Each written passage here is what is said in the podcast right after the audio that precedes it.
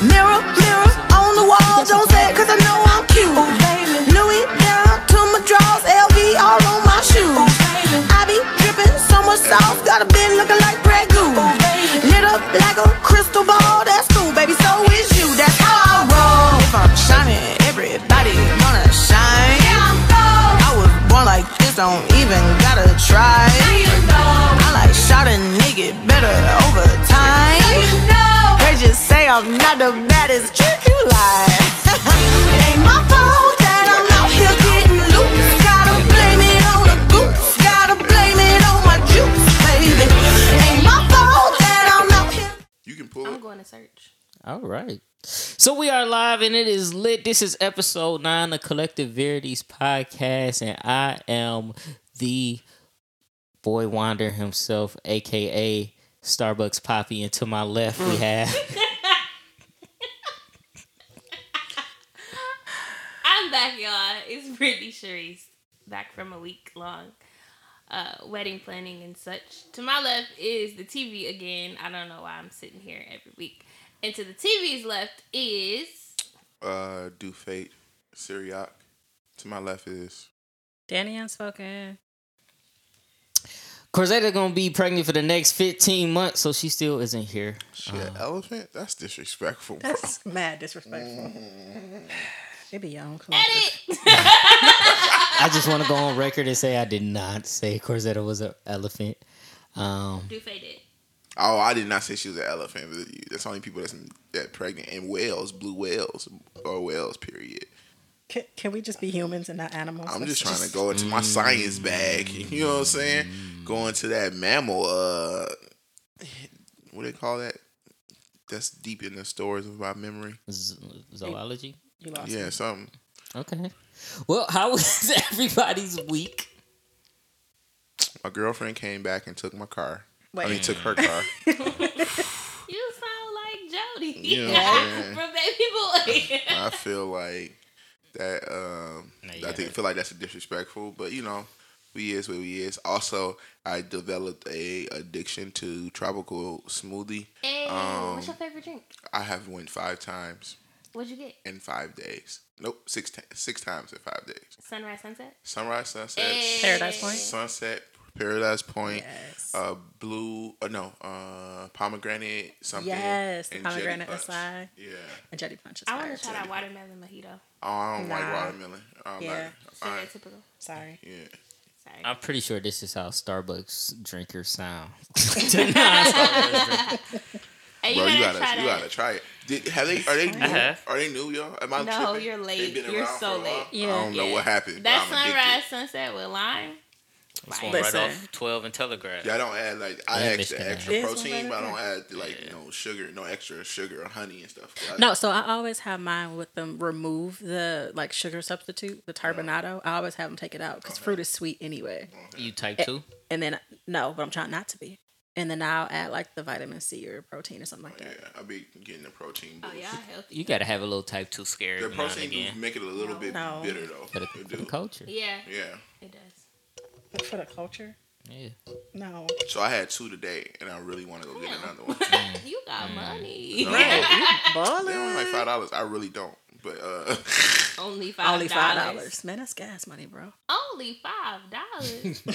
is it They talking about $5? Is, it gas money? I mean, it depends Depending on on where where you you, okay. at. First of all, I think for my birthday this year, I want to go, and it ain't no we can't go. We I don't can't go. birthdays. Whatever. I want to go to a poetry show and kill it just for old time's sake. We don't celebrate birthdays. I don't care Let me what you tell y'all about the collective. No, we don't want to talk about the collective and birthdays. yes, we do. It was my birthday, y'all. Do we you really? Do we really want to go down that this they road? had a collective birthday party for me? Do you think that they had a collective birthday party for Denita this year? Do you think that we had a collective birthday for Juan? Ever. Ever. Y'all That's why we want to go down this road, do we? Y'all at least had one. Now, did Faye want to come up and celebrate his birthday collectively? So for my week, How was your week, Juan? I went on vacation. I was in Orlando being sun kissed Ben Thotty. for sure. Being thotty. Yep. Hmm. Yep. And by thotty, I mean having really aggressive Bible study by the jacuzzi. Me and the fellas just giving out the gospel to some Floridian girls and whoever was on vacation. like the crazy thing about it is, either, like the sarcasm can be real. It- Like it can actually be real because I can imagine Juan and Alex being like, like, I like really giving somebody the gospel. You know what I'm saying? Right. Right before Shirts you know what I'm off saying? by. Yeah, exactly. like coming out the water glistening. That's Right. gay. But, So- But what does be like, aggressively mean? So let me let me tell you, Alex got that like this come actually- out the pool man bun now. this so- actually happened one time. Like me and Alex and Daisy were out swimming one day, and uh, there was this guy at the pool. And we was like, "Fam, we should go give him the gospel." But me and Alex were stupid at that point. It was like, "Fam, we can't just walk up shirtless and be like, let me tell you about Christ." So we was like. Man, we got to do a little like some type of miracle. So he got to listen to us. What? So we was like, let's walk on water. wow. we we attempted it and immediately found ourselves at the bottom of the pool. I can't. And I Daisy can't. was like, I feel like this is blasphemous what y'all doing right now. And we Y'all didn't give that man the gospel. right? So did y'all know y'all couldn't It- actually walk? so on water? we definitely it started off as a joke, but we were like, let's roll the dice. And then Y'all we- better have faith. I mean, we were at the bottom of the pool. So yeah, I was in, on vacation. Um, me and a couple of the guys, another guy's trip coming soon. Um, it was beautiful. It was beautiful. Um, yeah, and I missed all of the the torture that Detroit was having. Y'all was in the middle of a heat wave, and every time I read somebody's tweet or status about being in a heat wave, I just looked at that pool outside of my room and said, "Mm, "I'm about to go for a dip." Then people was like, "Hmm, they don't have electricity," and I said, "Let me turn on Netflix in in this air conditioned hotel room." Uh, so it was a perfect time uh, to be on vacation, and um, yeah, almost got stuck in Charlotte because every flight was delayed coming back, but you know we made it out. It's good times. I'm glad you made it home safely. I mean, I could have, you know, I could have lived in Orlando for a minute. It's always a good goal to be safe and make it home. Yeah, yeah, yeah. plug. And I, I didn't do anything regrettable or sinful. What That's part is that? that's that's also Wait, wait, Right, because you could be sinful and not be. I said. I didn't do anything regrettable or sinful. I'm, wait, I'm so confused. I'm still confused by the statement. You can do some some regrettable things on vacation. no. You That's can do not- sinful things and not regret it. Yeah. Mm-hmm. that makes more sense. Okay, but you can also You can't. Yeah, that's why I said is re- I neither regret it nor were they sinful. Actually, I do regret some things. Boy, they had a fifteen dollar sign for this helicopter tour. oh my god. We get in there, they said, "Yo, that'd be thirty five dollars," and I said, "So, what's this sign out? what's this sign outside for?" And he's like, "Yo, that's thirty five. I said, uh, "So how long this helicopter ride?" Six minutes. Wait for thirty five dollars. Yep. What What did they say about the sign that's posted? Right. They never addressed it. Oh, I they wouldn't You know. was about to I wouldn't have been helicopter riding. Man, for fifteen dollars, they would have took that helicopter up and set you right back down.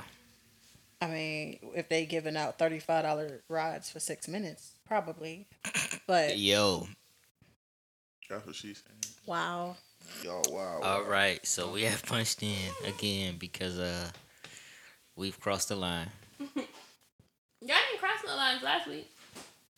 Yeah, that's because I wasn't here. you oh. know the thing with the collective is the more of us it is, the more lascivious the the energy gets. are you Mike Tyson? I hope not. Lascivious. Yep. Don't be biting people ears. Wow. well, Oh God.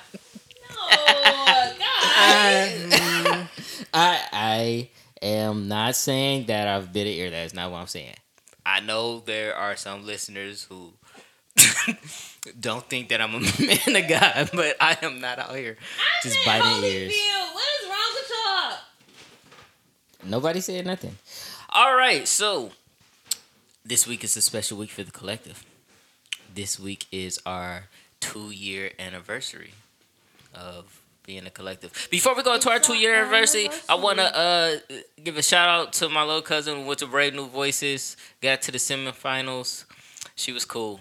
I was looking at one of her videos and I'm like, oh, she looked like me. She kind of poet like me. Shout out to you. Yes, Be a champion next year though. All right, so this Dang. Okay. reach out and give No us some pressure. pointers. Come on, Joe Jackson. she dope. Um, yeah, uh, semifinalist in her junior year of high school. It was amazing. So That's dope. That's dope. So two year anniversary of being a collective. Can can I be like extra for a minute? Just a little bit. You guys, this is the same living room where the collective started. It is. It It's almost the same exact makeup of the people who was here to start the collective. almost. Aww. Okay, that's it. Some people got sent to the wall, but that's fine. Oh, my phone. Just Game of Thrones reference. Yeah, oh, So, uh, in in reflection of this two years of being a collective, any any thoughts, comments, My first. highlights? Oh, I got plenty good highlights. Um, when I when I uh, Think of the goodness of Jesus. ha and Man, all he has done my soul. Mm-hmm. Reach behind the couch, grab that uh tambourine. Fam, I would have got up and left if I found a camera. He can't. he can't praise him in his living room. Yeah, I can't wild. I can't wild out for a minute. I'm done. Mind Um, if I praise God a little bit? no, seriously. Um, no, when I think over uh two Dude, years, I think over my life. When I look back over my life, it and down. I think things over. Did you have VBS this week? I feel like I went over the two years. what else you gonna do? Come on, tell us some more. Tell Won't us he some more, sister. Testify. I, I'm just grateful. Uh, to- oh my goodness. All right. I didn't go to a church. So we're, we're gonna report back from Brittany. no, Wait, did you just right say now. you don't go to a church no more? I said I don't even go to a churchy church somewhere. I don't know where this is coming from. It's in you. It's in you, daughter. It's in you. Out of your belly. Out of your belly. I am really grateful for you guys to have found a group um, where I could be vulnerable, where I could be artist, where um, I could like hone on my craft, and where I could have a family that understands me. Um, So my greatest reflections are those late nights that we spent together till 7 a.m. at Coney. Why are y'all? Yo, hey, I'm done. I'm sick of y'all. That sounds she about went right. from the church to Magic City. Wait. Uh, We appreciate you No, And turn all- this off. Edit it. and all your effort. So I will say my reflection of the last two years of the collective is we went through a lot of ups and downs. We've had uh, moments to bask in the uh, the glory of what God has done in this, and, and some moments where it felt like we might have to fist fight in the parking lot, but we made it through them all. And I feel like uh, you know, just just grateful for the whole experience, and hopefully we have more years to come. Um, yeah. All right. So we punched back in because in true collective style, we turned it to the F around game. So and the F stands for faith. why your voice crack like that? Cause I thought I could sell it like that. Um So my my highlights uh, for for the last two years, um, it has been definitely an experience that, like Brittany said, I'm grateful for. As far as like just finding a group of people that you can kind of be yourself with, um, and finding really just that family element. Um, as far as highlights, definitely those like super late night. We had to get up and go to work early in the morning, but it didn't matter because we was just having fun and like learning each other and stuff like that. So she could say that, but I can't. I, I was about to y'all gotta tell him what we was doing in these late nights because We was at the Coney. We was So- at the Rams Horn. So it would We be was on the like lodge with it. we was on a lodge with it. No, so it would was be on like Southfield with it. but- we went to go see a movie or you know it was after game night so game night at the mansion um, and we would just stay around talking and having deep conversations silly conversations anything in between as far as that goes um, at the one i remember distinctly as far as like the super late night is um I think we had went to see an Avengers movie or something like that. It was one of those like long movies. And so we get back to the mansion and we're literally just sitting on the porch and I got ate up by mosquitoes. We were sitting on the porch like five o'clock in the morning and somebody was like, Yo, I'm hungry. Let's go get food. So it's like a Friday night or something like that. Like, let's go get food. Okay, now it's seven o'clock in the morning. We at the IHOP. And it's like, okay, I gotta be at work at eight thirty. So I'm gonna just run home try to lay down real quick. Didn't end up laying down. Took a shower. Came right back out here. Went to work the next day and had an amazing day the next day. Running on fumes just Yes. because I was thinking about like the conversations that we had, the laughs and stuff like that. Y'all almost lost me that night. I ain't gonna lie. I wasn't there that night, but um. I was was there definitely- similar nights. Definitely, definitely not a uh, Friday night. That was Like a like Thursday? A Thursday. Man. Had to go to work. But the cool thing A is, is that I was never drained after hanging out with y'all. Like we could be out till seven in the morning, and we would be right back together the next day. Like That's what I. That's like that's one of the things I noticed about just hanging out with the collective because I'm like I feel like I'm not an extrovert, but I definitely like get energy after being around y'all. You don't think So- you're an extrovert? I think you are the extrovert of the collective. You want to Nah. say that? Yeah, definitely. Nah, It's- I'm definitely not an extrovert. Around people that's not close to her. She don't talk very much. Exactly. I'm the But same no, way. it- you are very friendly and You are very outgoing. friendly. It's not about that. That's that's adaptive. It's about like getting getting versus losing energy from people. Adaptive, she mm. says. Yeah. So it, introverts expend a lot of energy when they're around people. So they need those moments by themselves to go regenerate. Extroverts gain energy by being around people. People don't like zap them of their energy. So they always want to be around people so that they can keep up their energy. I'm not one of those people. Yeah, that's not me. I gotta not be around people, Yeah. except for y'all. But with y'all, it's I can different. deal with y'all. I can gain energy around your heart. Yeah, Yeah. because we don't require much from each other. Yeah. I mean, we stress each other out. Nah, it's Just be on it's time, about right? name. I mean, it's most people. Most. I mean, it's about. Um, it's just about the people, the energy. You're not even a little bit in this microphone. holding the whole conversation Ain't nobody microphone. Ain't nowhere near it. You hear that, Shaniqua? So when when we are at a volume that is uncomfortable for you, Shaniqua, it's because of this. It's because Dufay does not come to the microphone. All right, it so let- makes all of us Oh. louder. So it's my turn. Yeah. Oh, these niggas cool. Um, Keep just gonna keep years. dropping them. Yeah. Huh? Thank you. Just keep Uh, dropping. It's Tell been- somebody been ain't been years. listening to the Um, weekly episodes. my I met my girlfriend through this collective, who would be my wife. So therefore, um, you know, we we pretty good. Uh, everybody else, you know what I'm saying? The collective We here. didn't give me a We partner. we um Or me. some of us. You us don't stop moving this, some of us. fam. Stop moving. Well, it ain't, it ain't working, so I'll just go without it. Yeah, but Um, you can hear it. there, don't touch it. So, um, what I was saying before I was rudely interrupted, um,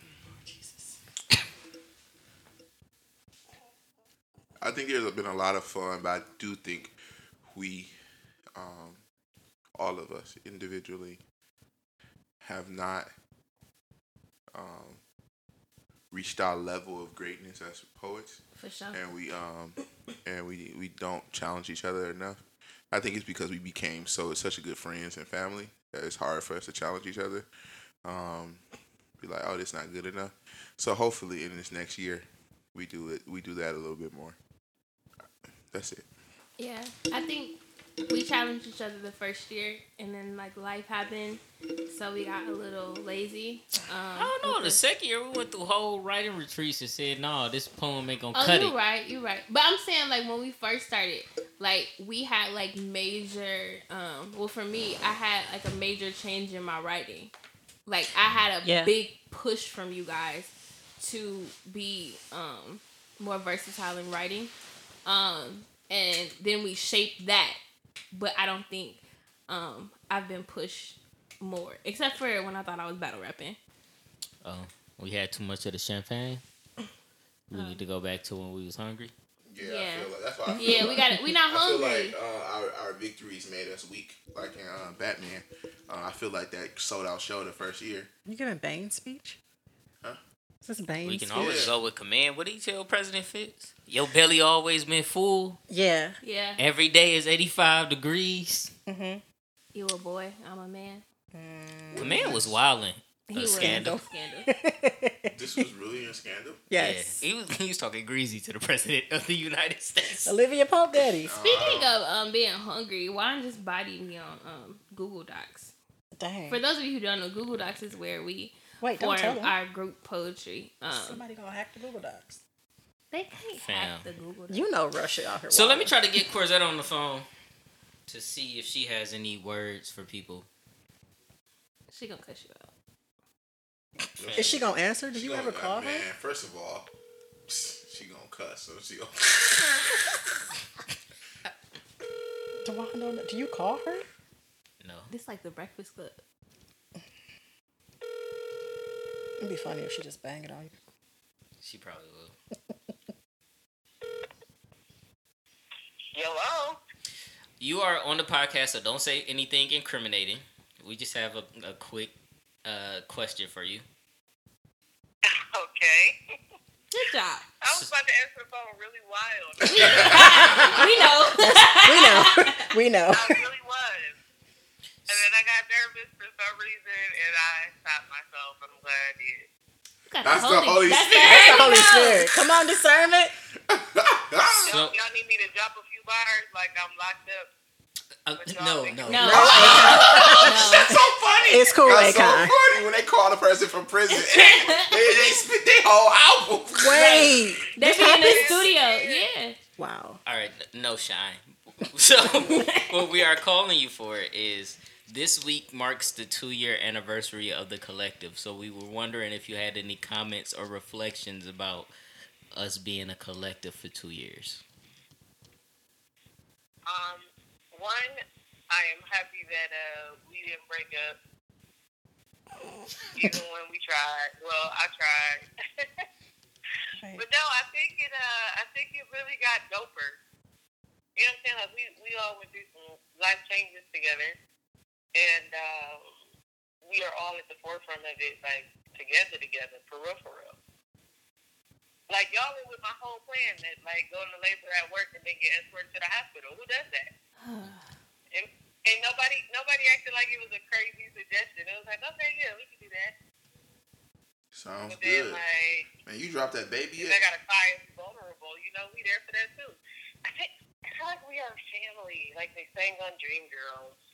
Uh-uh. No, No, let's, let's no, not, no, let's because they like always Dreamgirls. saying that when they cut somebody from the group. yeah. And I'm not we- about to be Effie.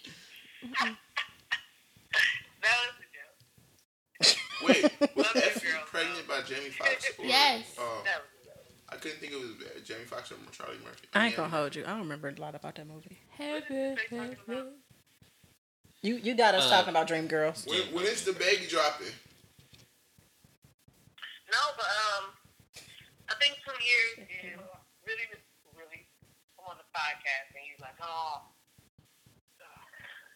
goodness. Oh, you guys didn't hear Dougie, did you?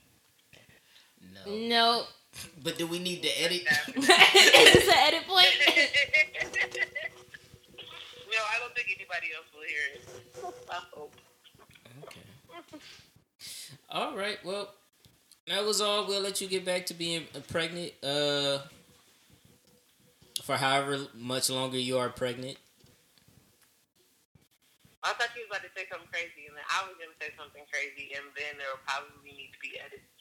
Oh no no no no no no. We are trying not to get canceled yet. Yeah. Who's on campus? Let me stop. the nation. All right. Go back to being sleep and stuff like that. Oh, okay, because that's what pregnant women do. Yeah. We'll talk about that when I get back.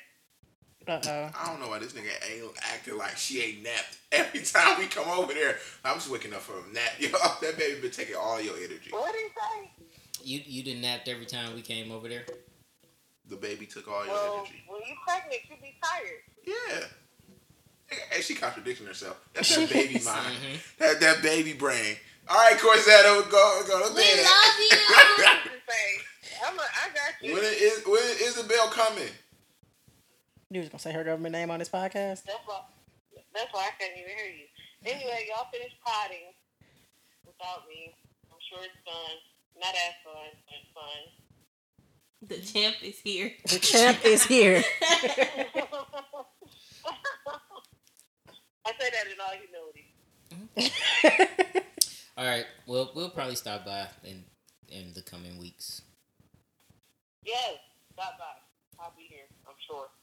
for sure. All right. One. Bye. I don't know why I said one. One. I don't know. Who Is are it you? 1992? When I talk like this, I can't see anything. It's a podcast. You don't need to see. No, like, I, never mind. You know you don't have to put yourself through this. All right, next topic. All right. So, Wait, we didn't do the top 10 moments.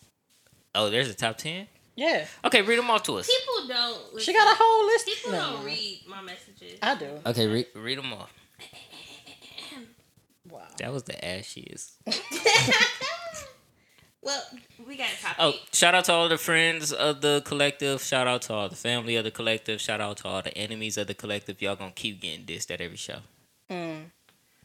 But the funny thing is, we don't diss our enemies. We diss people that aren't enemies. Um, all right. Top 10. Number one, in no specific order, King Malachi.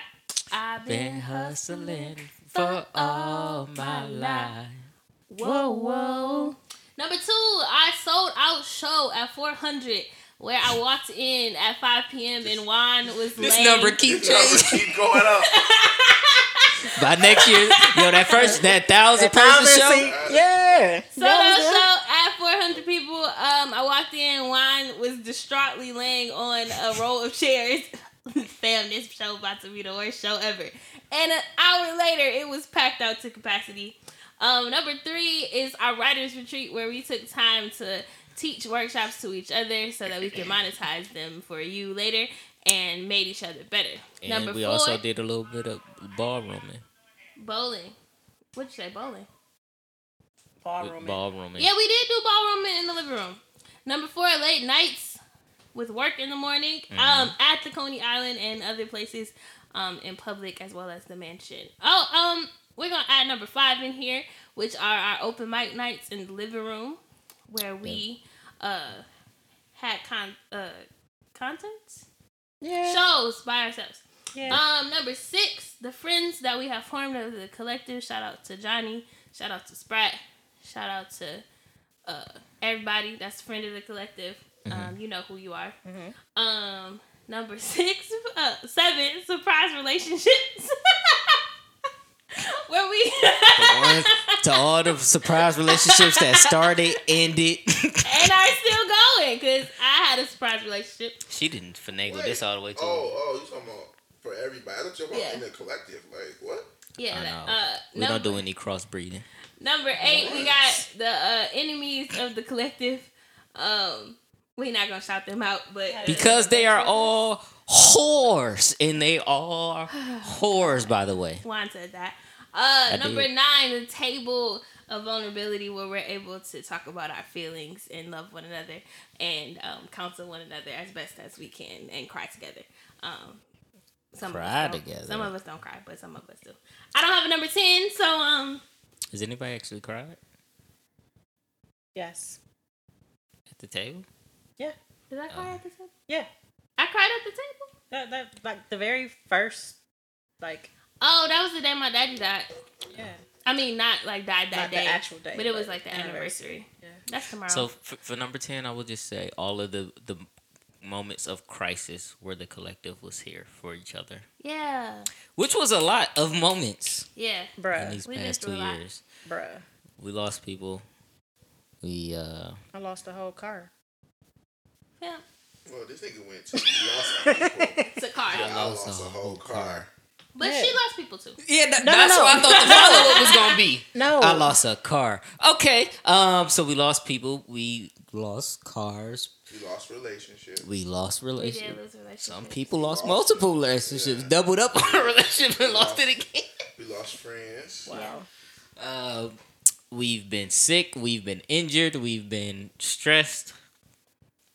There's We've been job hope. changes. I know. Yeah. Yeah, we've Yeah. Transitioned been- a lot. Yeah, it was babies coming. Okay, I just want to revisit this lost the whole car situation. Cause y'all acting like Don't I'm back. No, I gotta double back because I gotta explain that for the people. So I'm talking about when um I was this was the year before last. The last family reunion I was supposed to go to, not this past one. Where I was literally on my way to go pick up my sister in Kalamazoo and my transmission died and Dufay came and saved me. Wait, what? Dang, y'all don't even remember that. You had to pick me up out of the Arby's parking lot? Oh, I Dang. forgot about that. What car was that? That was my focus. The white one. Yeah, that was gone oh, after I forgot all about that. See? Oh, that's my dude. See, Yeah, I'm trying to be all sentimental and y'all acting like I I'm forgot. wild. I did forget about that. I ain't gonna hold you up. It be your own collective. How did we get done? You're still not gonna say that wasn't a wild transition. We didn't get done. Yeah, we buried people, Yeah. and I lost a And car. we lost. All right, topic Look. time. All right, so our first topic is about dates. Mm, Everybody on the collective been on a date? Yes. mm. Okay. So the first question we want to ask is, what defines a date? The the person that's asking the date has to define the date, Yes. and they should be very clear on whether or not it's a date.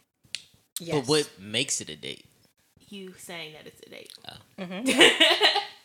that's how people be getting confused, So thinking you that they telling own. me? Every every time you go out, we gotta be like, me this is a date this for is the a date. date. Not every So time, just like, the first time.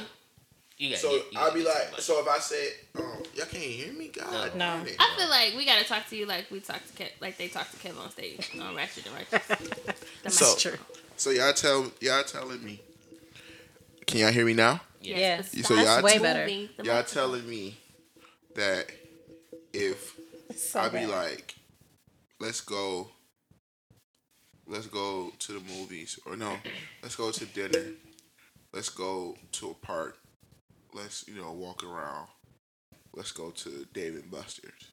When I'm talking directly to a female, a woman, Thank you. that's not a date. It depends. So, I feel like the problem is is that that leaves it open for women to define something that's not.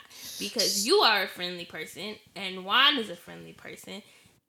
At the point of y'all first meeting us, y'all could have said that and it not been a date because it's strictly platonic.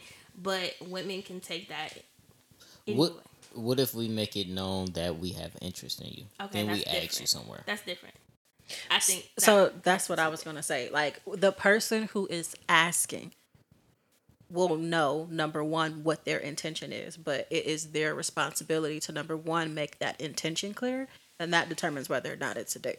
What if I say, we can talk about it over over some brunch? Yeah, What are you talking about over brunch? I don't know. We never got there. Yeah, we should say we can talk about it over brunch. now, is that a date request? Then you get busy for two months. here's the thing. Women Wait, you gotta rephrase that. Here's she the said thing. get busy. For two months. I feel like women we assume things. Mm-hmm. A lot of things. Yeah. Yeah, we do. And the best way to clear that up is, Is just to be be, upfront and Yeah. clear. But then, like, Wait, what are about- are y'all as women saying this? Yes. yes. I feel like Y'all want to document this and Sure. share? Document it. No, I want to share it with y'all sisters in Christ. Fam, I be trying to help. Man, listen, sometimes you just can't help Y'all want to have a, a, a webinar? Yeah. We should. We should. Because women are irrational. Mm. That's not getting edited. told you that word. that, that word coming back. women are imaginative. Oh. Not even imaginative. Women women are intuitive Yes. and so they will I'm so intuit a thing. intuition. It's not just women's intuition, you know it's what? men's intuition First- as well. first of all- said Yeah, um, my girl talking about she, she broke up with me off of uh, with women's t- intuition. Then he was like, uh, he was like, that's not real. And all the audience was like, yes, it is. It is real.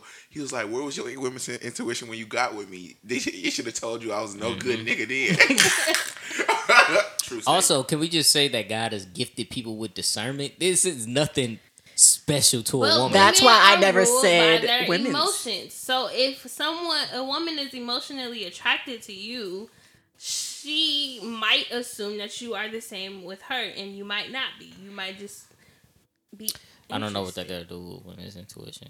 So I never said Y'all women's want to be intuition. X Men so bad. No, we don't. I never said women's intuition. You did. I said women are intuitive, and you put women's in front of the intuition because men Women- also have intuition. I'm not Women are neglecting intuitive, and women's intuition. Nah, Same bruh. thing. I- But I no, tell you, I got just be Lions- clear. A Lion King, um, like scheme. It's so. fu- It's first of all, the scheme is in a love poem. Get your ass. It's in a love poem, and it's cold. Just want to let y'all know. I'm talking. I'm talking to the collective right now. So I know. Yeah. So sweat. Um, just let's just nip it in the butt. Men set the standard, and if you want it to be a date, let it be. Say it's a date. If it's not a date, make that clear that it's not a date. Hey, I have a Uh, question. yeah. So, like, right now, like, what if somebody be like, "You a pick me type girl"? I just learned that phrase. What is Yeah. a pick me? type That's of- when you say things that makes the the opposite sex want to pick you. So you're you're saying things. some manipulation. No, no, No, no, you're no. saying No, no, no. things It's in like a- favor of the men. Yeah. Yeah. It's like uh, what's my man's Derrick Jaxn? It's like a coon. Ugh, I for hate black. him. But he's Sorry. a pick me because he, everything he says is geared I toward feel like women. he Like, oh look, I'm single I'm different. for his benefit. Yes, that's exactly what uh Why did Me what's name does. start over? Oh no, that's the background. Oh. But yeah, it's anybody who is saying things to get a favorable reaction. You're saying what if people say that I'm that way? Right for just saying that. Oh, they could, they've been saying that my whole life, but I was raised by a man, so I just have a different perspective. So, so second question, follow up question. Anybody see the shade? Yeah. No, that? there was no shade. I okay. just I'm used to it. I was Yeah. raised by a man, so my perspective is completely Mm-hmm. different. I have one other woman in my life that was raised by her dad. That's the same way, and that's why we connect that. You know way. what? Tell us more.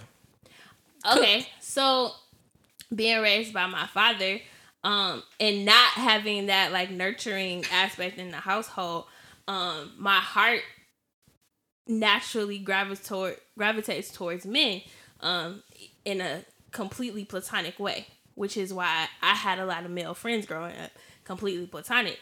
Um, and It my had because nothing to do with your drug dealing career. Shut up. I never I was never a drug dealer. I just hung around them.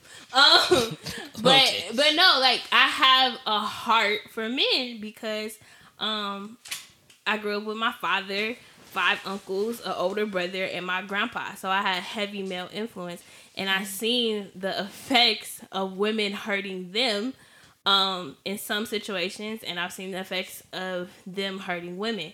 Um, but because I've I've seen both sides, and a lot of people don't see the women hurting men aspect.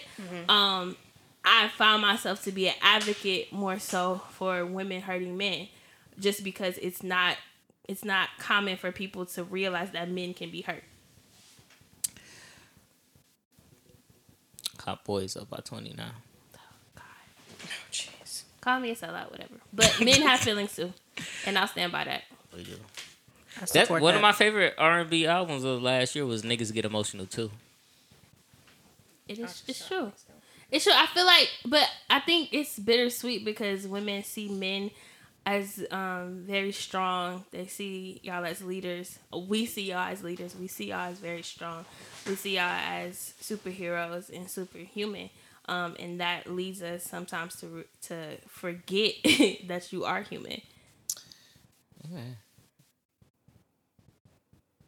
So, uh, you, I think you were about to talk. Janina.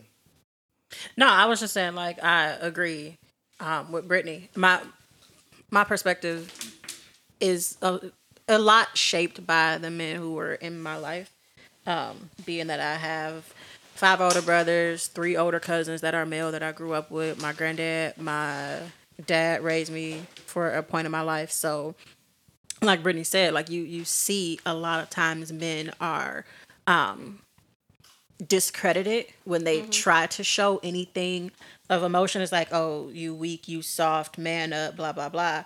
Um, and women and men forget that men can actually be vulnerable and that they should be allowed to be vulnerable.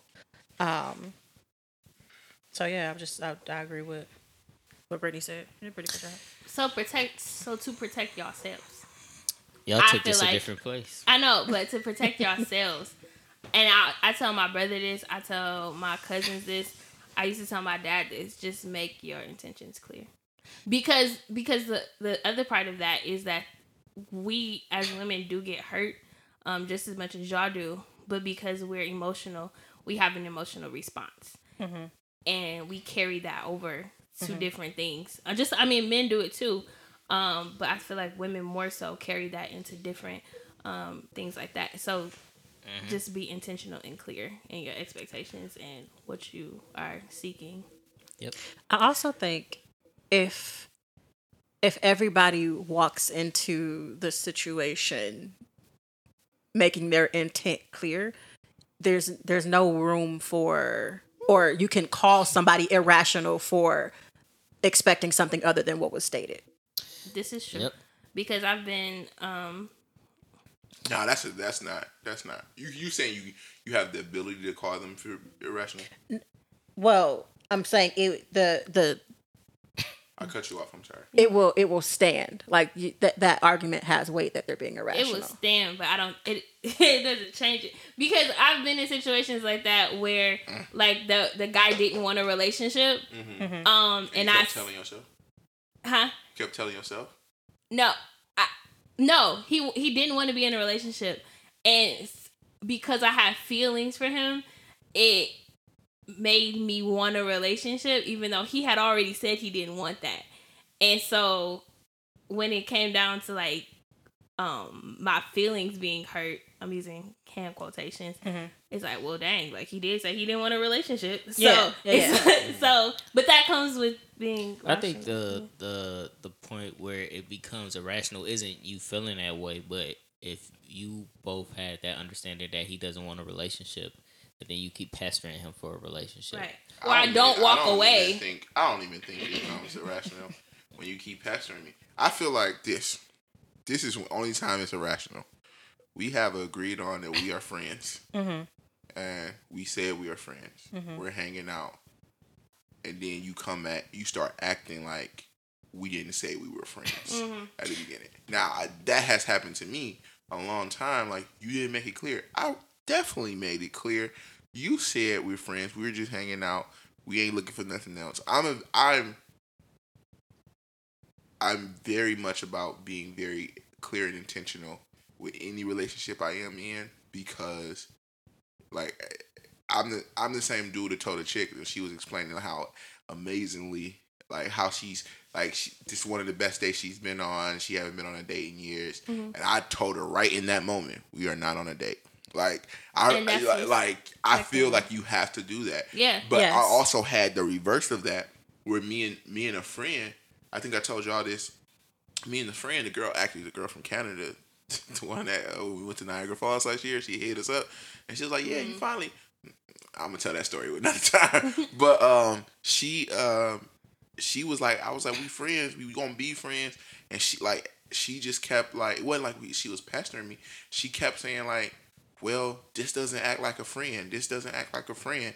And I'm like, bro, then we can't be friends. Like if you think that is going too far, then we can't be friends. Like I can't. Yeah. Like I, to that, that's when it get like irrational. Then then we when can't you even be. establish boundaries then Yeah. that makes it perfectly clear Exactly. Yeah. but women have women You, I think the y'all have to be honest with to be- yourself. yeah, you gotta Yeah. be honest, and, And it's not you have just to be women, able to walk away, too. right. Like you know, and say like we're friends, and that's what Mm-hmm. it is. If we can't be that, then dip. You know what I'm saying? Like don't be around each other or whatever. But I think it's a real disconnect in there, and I think a lot of people get hurt, and then then like it seemed like it seemed like this. It seemed like we are always in that situation. It's a a lot of situations with black men or men period are at fault.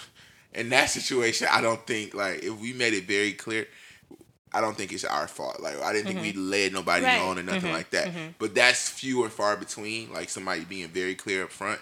Cause, I, Cause I know dudes. I ain't gonna hold you up. I know dudes be like, yeah, we just friends, and then we sleep together. And be like, we all we just friends. We established that. Like, No, nah, that, kind of wiped it out. work. Yeah. Like, that doesn't work. Like that kind of wiped it out. Yeah. Changed But the, the one thing that helped me, like after my last relationship, when I started dating again, um, what helped me is just knowing what I wanted mm-hmm. and being mature enough to walk away when it wasn't. And and honestly, if they're two mature adults, like, okay, this not the path I'm going down. We good. Let's disconnect.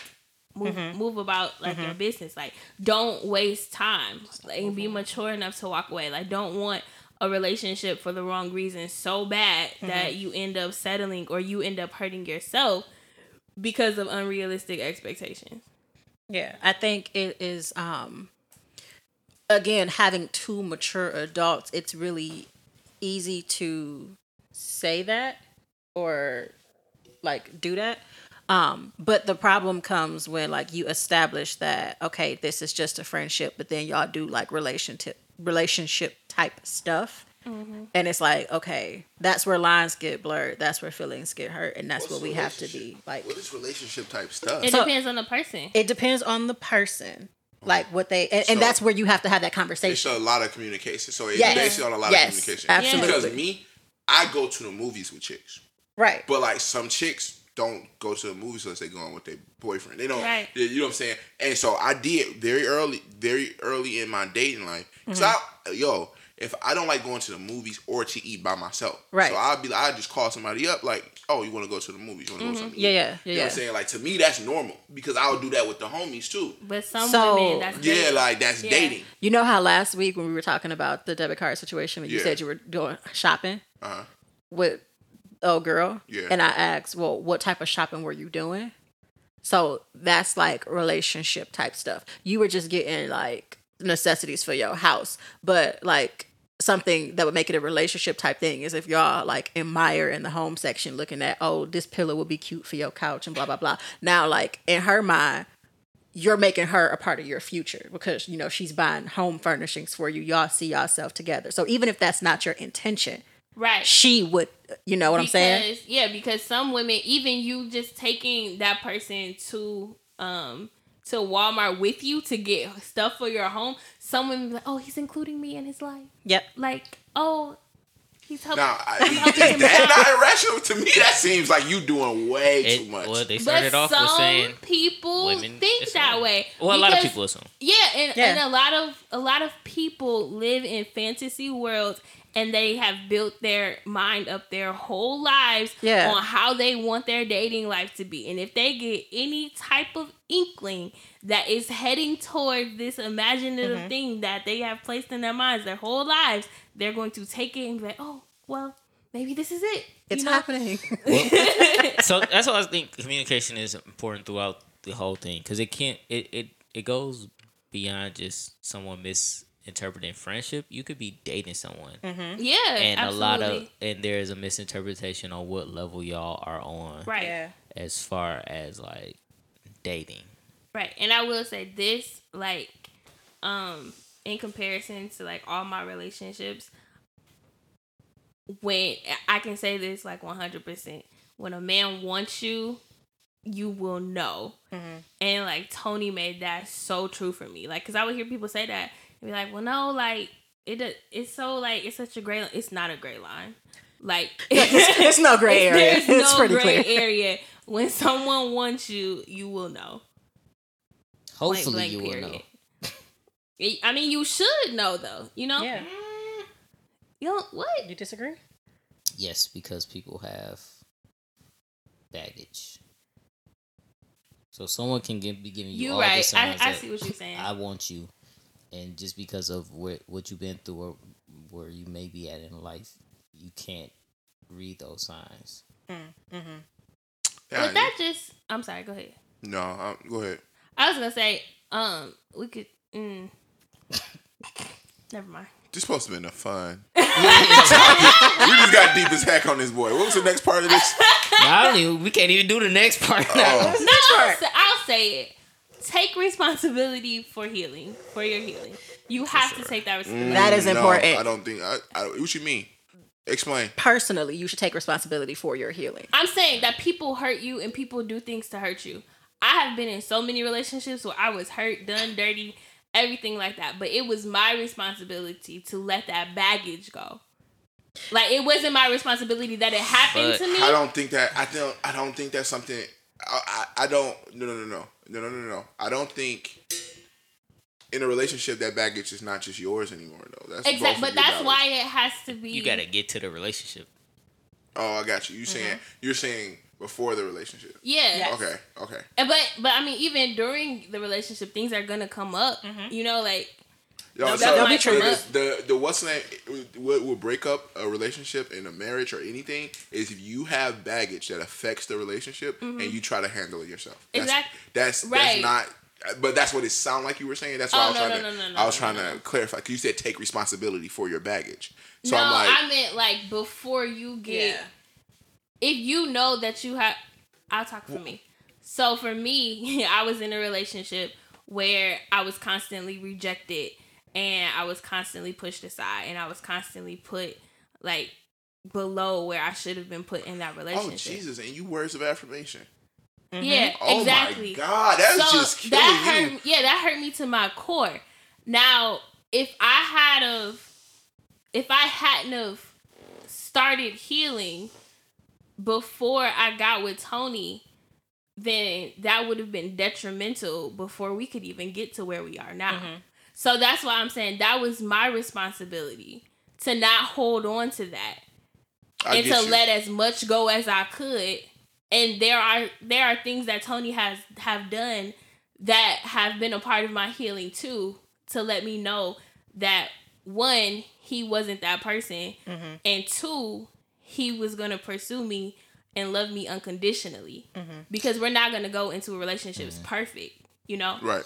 So I think even if you don't let go of it before you get into a relationship or pursue a relationship, you should be able to commu- communicate that right. effectively. right right right And right said this this is what's going on with me. and this I is think- what I has think happened to me To be I think a lot triggered of and just time to we are- start like destroying stuff is irresponsible. One, one- okay, one. Yeah. I'm gonna be 100 percent, um, completely uh, honest about stuff. Um, we don't know. A lot of people don't know. Okay, it's like this. There's sometimes, um, we can get into a car accident, Mhm. and we can have stuff on the outside of us that's messed Mhm. up.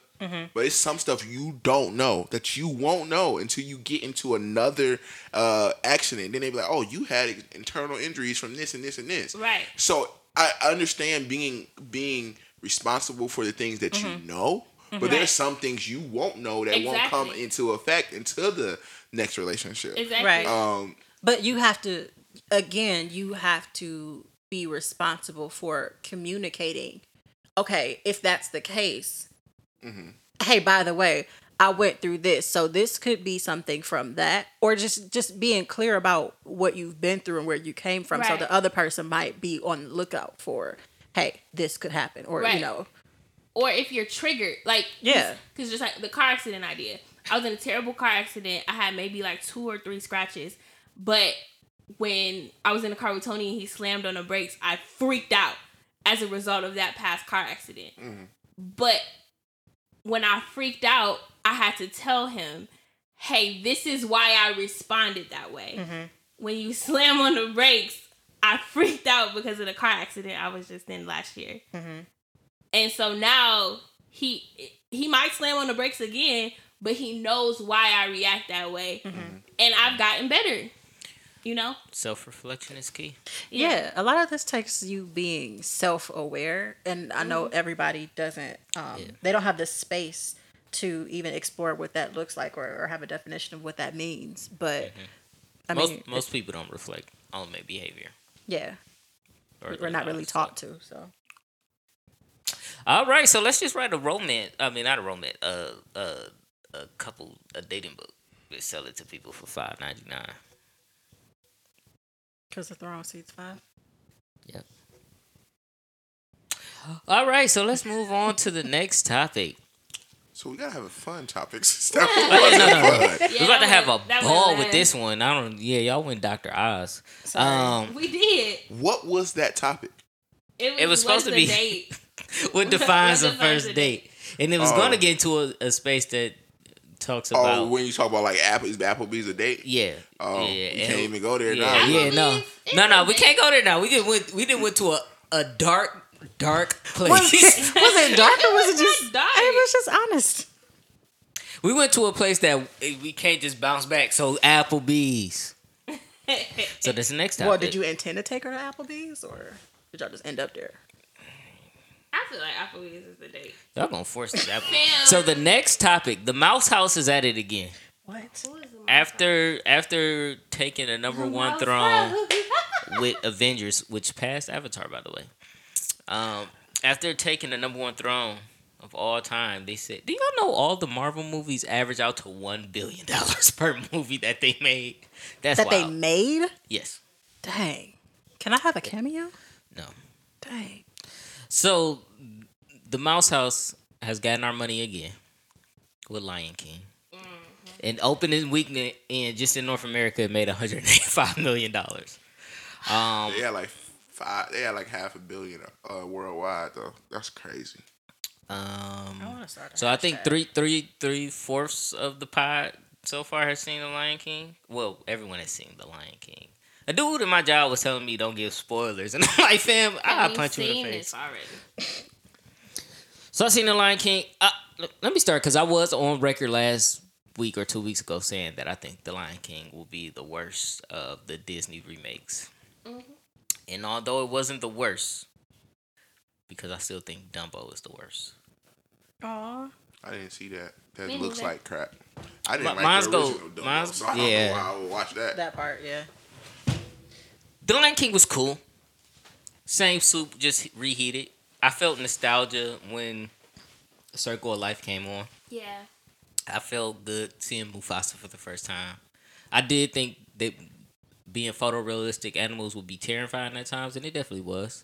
I had a lot of joy seeing kids witness Mufasa's death and crying because I'm like, oh yeah, Forgot about that. huh? yeah, like they not heartless. It, it was just a, a a chorus of tears, um, Wait, and it did have my a- heart well. I have a.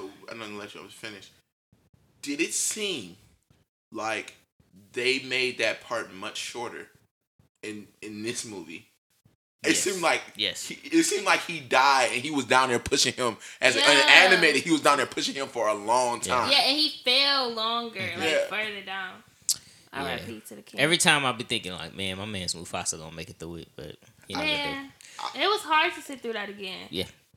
Baby Simba, loved Baby Simba. Yeah. he Love was Zazu, love the dude played Scar. That first Uh, nod ain't hit though. I, I thought I thought that I thought first of all I think because I don't know because I just seen the the um because I just seen the the play Mhm. a couple times like I've seen the actual live play um Oh, the Broadway. um, yeah the Broadway play Okay. a couple times I think in my mind it was a little bit different um you know because it's a little bit different on the play from the actual what's the name but I I did I enjoyed the um The the, voice acting. The, the nah. Oh yeah. But Only song I wasn't really didn't enjoy was uh, No, I Hakuna was- Matata and oh, I- whatever Beyonce was saying. So let me get to what I didn't like about the movie. Mm. And I thought Seth Rogen was amazing as uh Pumbaa. yeah. They Yeah, made they made yeah. Timon a queen, but whatever. Um, and Rafiki was supposed to be the drunk uncle, and they took all of that out. They made him a magical Negro, but I ain't even gonna talk about that. That's a thing for another episode. Rafiki Yo. was a little bit smaller than I remember. If they don't get Childish Gambino and Beyonce out of here, I didn't have a problem with Childish Gambino. I hated him as Simba. As soon as he started singing Akuna Matata, I was like, man, I want him to shut up. And then I think the movie knew it because they was like, man, I wish he would stop singing this, but this our signature song. Beyonce was in there wilding. They just kept giving. She just told the Avengers to assemble. She she was like, "Yo, they around the corner." She was giving lines from "Don't Be a Menace." Why did they try to make Nala something that she wasn't? I wanted her to die. Wow. And then when when you feel the love tonight, when that came Can on, as soon can I- can you feel? I didn't. As soon as Childish and Beyonce started singing together, I said, "This ain't it. This is unseasoned chicken they trying to give us." Man, Beyonce, um, I was highly disappointed when Simba came home. I'm like, fam, Nala ain't never talked this much. Sis, you just had to sneak a little lines in there. She was probably in the studio like, well, I am Beyonce, and I just feel like I should have some form. They should just call her character Beyonce. Right, because Nala ain't talked that much. Lions, are you with me? With? Goodbye. Wow. She was. So She I, was freestyling um, on the mic. I there's a couple things I hated about the movie. One, if anybody ever listened to the actual words of "Be Prepared," it's one of the greatest Disney songs ever created. And I, when I, as a child, I was like, "Yo, he's saying some stuff, bro. Like he out here really saying some words." And they made these boys rhyme, and this boy is amazing. They did not give us do us justice on that. He sing talked the first verse of "Be Prepared." The uh, hyenas didn't get in. Whoopi Bur- Wo- Whoopi Goldberg is still alive. Why she was not in the movie, I have I don't understand. Who was this new chick that was in the movie? I'm Was like, it deny? was that Denai Guerrero? I think so. Oh, But uh, um, and they made her more sinister. yeah, she was just trying to kill everybody. I was like, okay, you know, you do what you do, uh, baby girl. Um, also, um, I think Timon and Pumbaa was hilarious. Um, like absolute hilarious. Um, uh, I I thought I thought the movie was like, let's make Lion King over. And it was like, y'all, you know what? We we don't have enough people not excited enough. Oh, Beyonce got a lot of fans. Let's just bring her fans on. So no one taught Beyonce that when you um doing voice acting, you can actually act a little bit in it. You don't have to actually sound exactly like yourself. Like you can like play with it. You can do different things. She sounded like Beyonce. Sis, she sounded like Destiny Child. sis can't Beyonce. act. We know, we know, we knew she couldn't act. So why didn't we just put her on the soundtrack? Let's let's okay. Look, so they wanted her to do that soundtrack. That's fine. They they but look, let me. So that I I feel like it was a, a um a um package deal. It was like okay, you could be Nala and do our soundtrack because we know your soundtrack gonna get a whole bunch of money. Um, they had a scene. If y'all saw this movie, you know the scene I'm talking about. They first of all they cut "Be Prepared." They cut it down. They didn't cut the whole song, but they cut Best it down. Best production in the movie. Huh? Best production in the original movie, like production wise. That, Oh, okay. that and just can't wait to be king. With it. So, yeah. So, um, then they added a scene where Nala had already left uh, Simba, and Simba had talked to Rafiki and was running back. Literally, the whole scene is two minutes of Beyonce song because they wanted to play her whole song in this video. I mean, in this movie, and I'm like, they just had, they just showed Simba running across different landscapes so they can show this, so they can show this song, and I was highly disappointed, highly disappointed. Also, how if they went across deserts and all that stuff, how did Timon and Pumbaa catch them so fast? Right. Timon in this movie was uh Usain Bolt. Like nobody could catch this man. Nobody could catch this man. I, I'm like, yo, this is this is wild. In the original movie, were they the distraction for the hyenas? I don't. Yeah, they was doing. They the- were. Yeah, they were. But they were the- singing and They, stuff. they were doing. Um, um, He just outran them this time. he put on a hula hula outfit. Oh, yeah, yeah, he was okay, doing like the hula dance. Um, Yeah. This one, the the actual what's the name? I ain't gonna give that part away because that to me that's one of the best parts. The what they did to to um, draw out the hyenas was hilarious to me. Um, they were singing another song from another movie. Really? Yeah. Which one? Well, spoilers, y'all. Here we go. They were singing um Be our guest. Be our Oh, yeah, guest. Yeah. that was to me that was hilarious. Like we people was That dying. was he was like, now we present your dinner. I was like, I was dying laughing, That y'all. was the best. I, I I thought that was a nice plug. Um or whatever. Um, I thought Timon was hilarious, even though they they was like, okay, we got it, because evidently people wanted Simba to be gay, but they were like, I don't know how that would have worked with the Lion King. Would he adopted a child for the next Lion King? I don't know how they ended would have worked. They would have just adopted a kid, but they wanted Simba to be gay, but. They obviously was like, we're gonna make Timon gay. like he is obviously gay. Like just just make it all the way. You know what I'm saying? And- but I thought he was still hilarious. I thought Timon was funny. So, Um, I also think uh Keegan Michael Key. who was his partner then? If Timon was gay. He didn't have a partner in the movie. he was but you could super tell like flamboyant. he was, yeah he like- was waiting out the whole time. He was gay. It wasn't. It wasn't like he was just flamboyant. They purposely like made him gay. Like I wish they would have went into his his backstory. I'm pretty sure he got kicked out of the the uh, Oh. grind. What's the name for being gay? You know what I'm saying? Like, Which is why he ended So up So now you Pumbaa. see him. yeah. Um, so Key did his thing, which I enjoyed. Him, I don't know the the gentleman who played the other hyena, but those two worked for me. Um, Jonah Hill just he just got a check to do nothing. Who was Jonah Hill? He was the little the the the little thing that had the big eyes. That was with Timon and Pumbaa. Oh, Like they cut to him like two or three times, and he said like one line. Like, I All right, didn't know. done.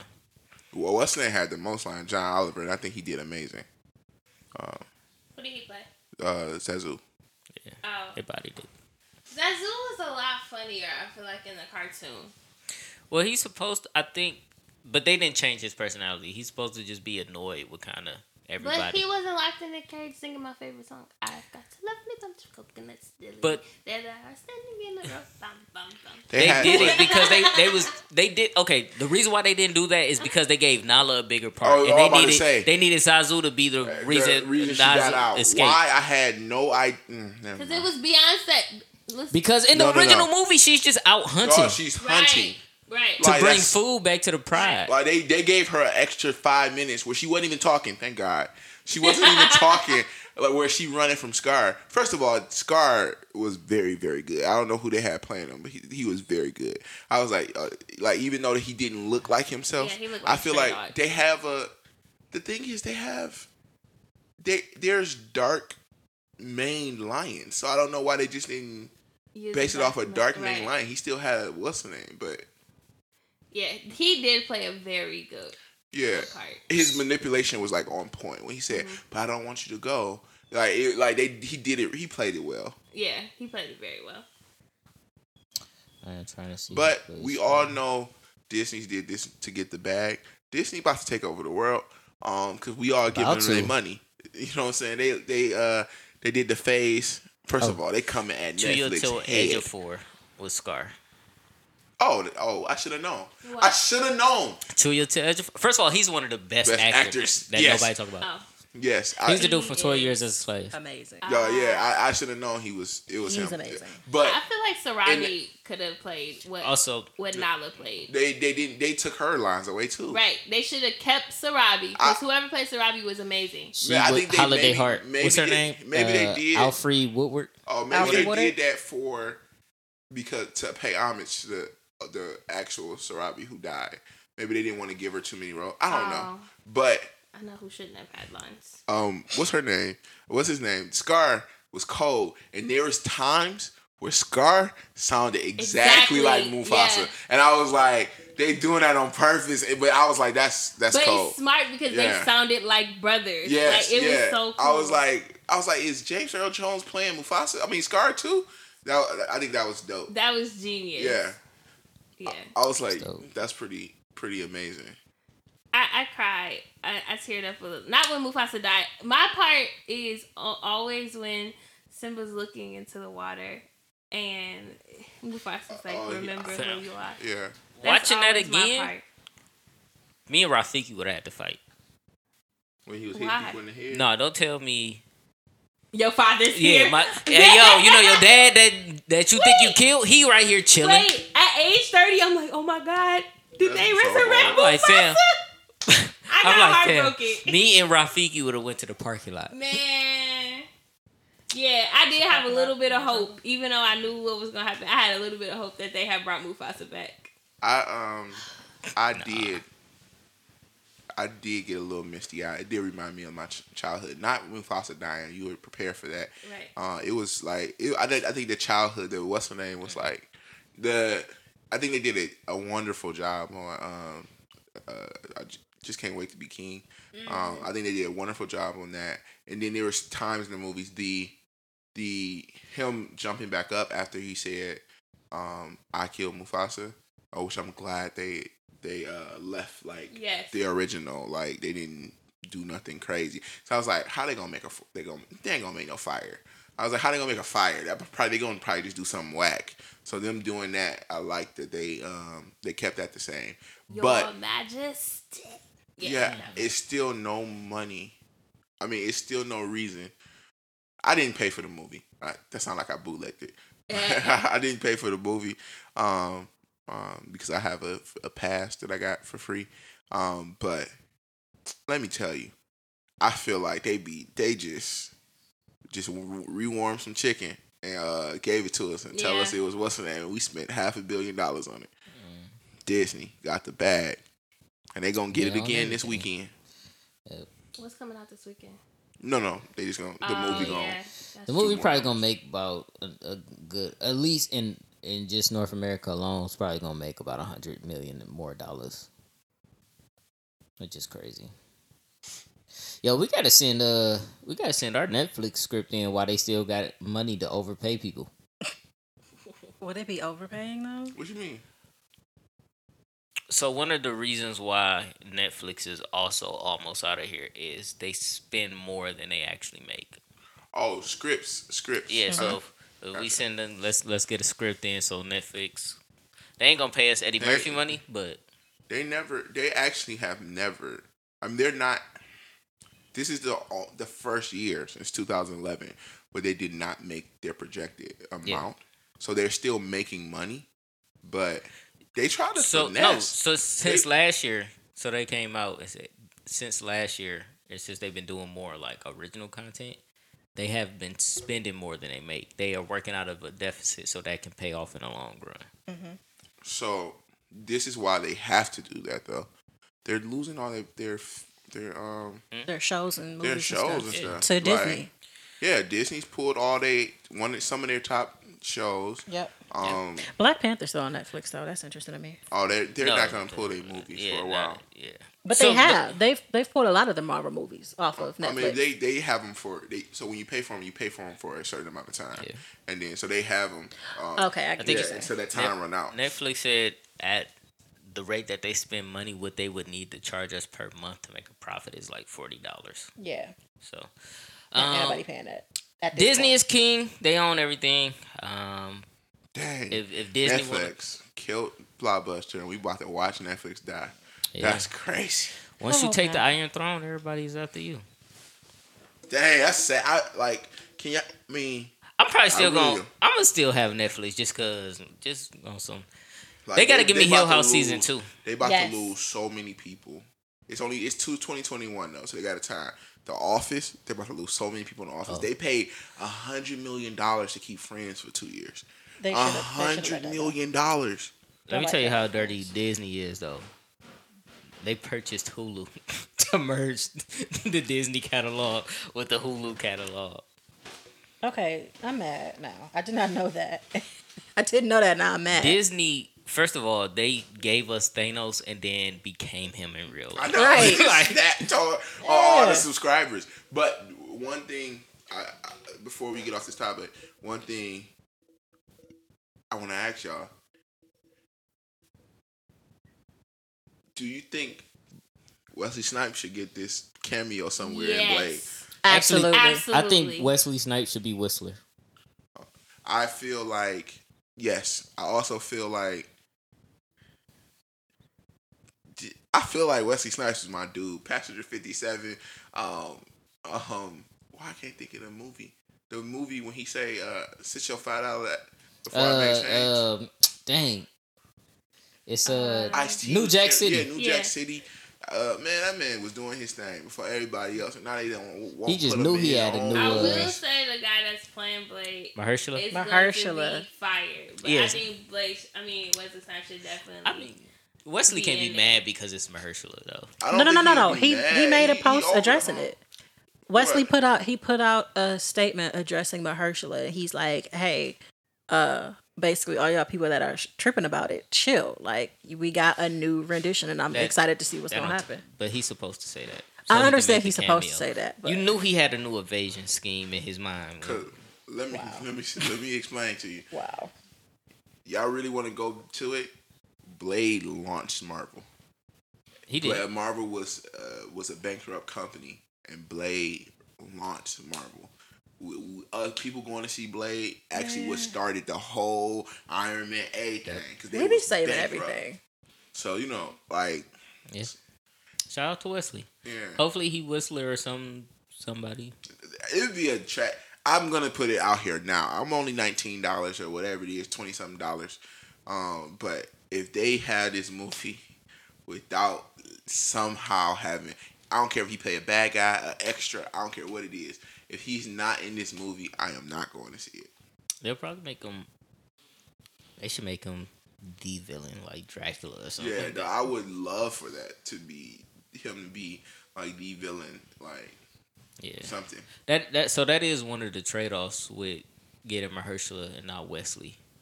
We haven't seen Mahershala really be like actiony in that way. Like Yeah. we don't know if he got the hands. We saw him in Spider Man. Um, into the Spider Spider-Verse. Verse. They animated that. yeah, he can't he can't come to the vampires talking that same junk he was in Moonlight. There you go. So Marvel doing their thing. Um, Disney taking over the world. they uh they did all these announcements and then the crowd was going crazy and then they made sure they came back and said, "Oh, don't worry, Black Panther two is on this way." Hey. Yeah. I don't. I don't think they. Uh, I don't think what's the name signed the bag yet though for it. Oh Chadwick. Uh, no, no, no, he's no. They first of all already locked in. They already locked in. they locked in they Oh. directors and actors a long time. oh no, Okay. what Ryan Coogler? Who Coogler didn't lock in? Did he? Yeah, he started writing. Oh, okay. That's that's the process that they had. They're trying to figure out a way to bring Michael B. Jordan back. No, It's super Why? easy. Somebody said Michael B. Jordan was trash. he In that was a bad actor in that movie. I He don't was Michael. B. Jordan. I don't see it. I don't think Michael B. Jordan is a is a necessarily great actor, but I don't see him being a bad actor. In that He movie. wasn't a I- bad actor. I He was just Michael B. Jordan. He said, what he said, um, what he was talking about. When he choked up that lady, when I say do something, I mean that. No, no, no. The other one when he was talking about um America and how. Bury me in the ocean. No, no, no. That was a fire. That was he was fire on that part. The philosophy of that is stupid though. But go ahead. Yeah. How? Oh, oh, Because if oh, no, everybody no, no, died, I then know, we not I here. know when he walked into He the was throne room and That's like all. pulled down his lip and started like yelling. I'm like, fam, you sound so whack right now. See, Mike. To me, Michael B. Jordan is an amazing actor in the specific roles, but I think it's Right. it's an easy way to put him in Black In Panther drama too, roles, he's great. because uh, Mm-hmm. they have the whole ancestral plane, Mhm. so he could just be chilling there, Hmm. kicking it. I feel like they want him alive. Though. Give chat. Well, they also are. Well, doing, he would be. They also are doing the the what if movies, and they're bringing them back for that. So they're doing a whole movie based on what if cer- certain characters' life went a different way, and so they're bringing back most of the major actors, except for Robert Downey Jr. because he said, "Don't associate me with Marvel anymore," because he, he's trying to move on. Gotcha. He, uh, He don't want to be Tony Stark no more. He made about a cool uh, a quarter of a billion dollars. Yeah, though. yeah, yeah, yeah. So He does that mean that he don't want his royalties when stuff? No, no, no. He or- no, no. No, you Oh, cutting okay. that check. No. I mean, you said don't associate me, so shoot. Yeah, publicly, but financially associated. associate me. All right, so we are going to segue into our third topic of the day. All right, so we punched in because we do not have a production assistant, and if you want to be that, send your number to Danita. Um, so our third topic of the day Y'all gonna let that go? Nope. Our third topic of the day is uh, church related, and it is uh, what are some of the deficiencies that the world sees in the church, and what are some ways that we as the church can address them? So, the first thing that came to mind when I was thinking about this is um, I think the world sees a major deficiency as the church not being transparent. And I think we should be very clear that we are talking about the actual body of Christ when we say the church. Um, I feel like the church, specifically in America, um, doesn't have transparency. And so, what it looks like to the world is that we've come into the knowledge of Christ and in relationship with Christ, and our lives are perfect, and we didn't have to um, struggle, and we don't still um, make mistakes. Um, so, I think that that discourages people.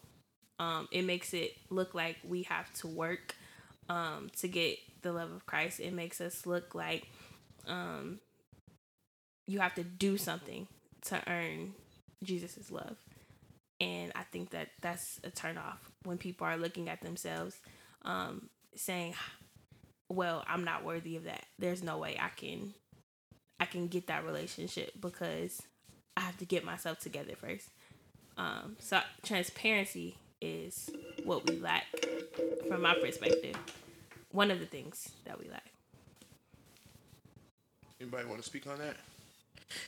Well, it's kind of sort of. Um, I think what what I see more in regards to transparency, um, as far as coming from the church, is, um, well, no, never mind. I will, I'm not gonna say that because that that puts it more on the world than does the church, um, and we're specifically talking about what the church can do to address that.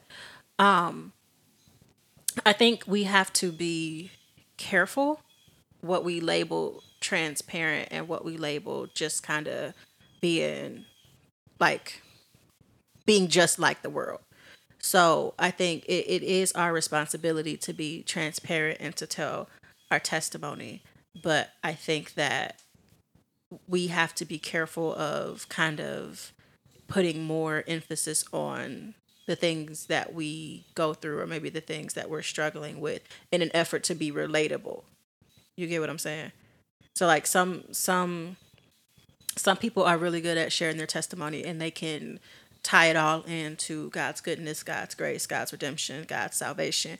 But I think that takes time, that takes practice, that takes maturity. So everybody isn't um I would say everybody isn't isn't there yet in how they speak and how they communicate. So we have to as a church we have to be careful because I mean the Bible does say that we overcome by the word of our testimony and by the blood of Jesus. But we we have to be careful how we do that.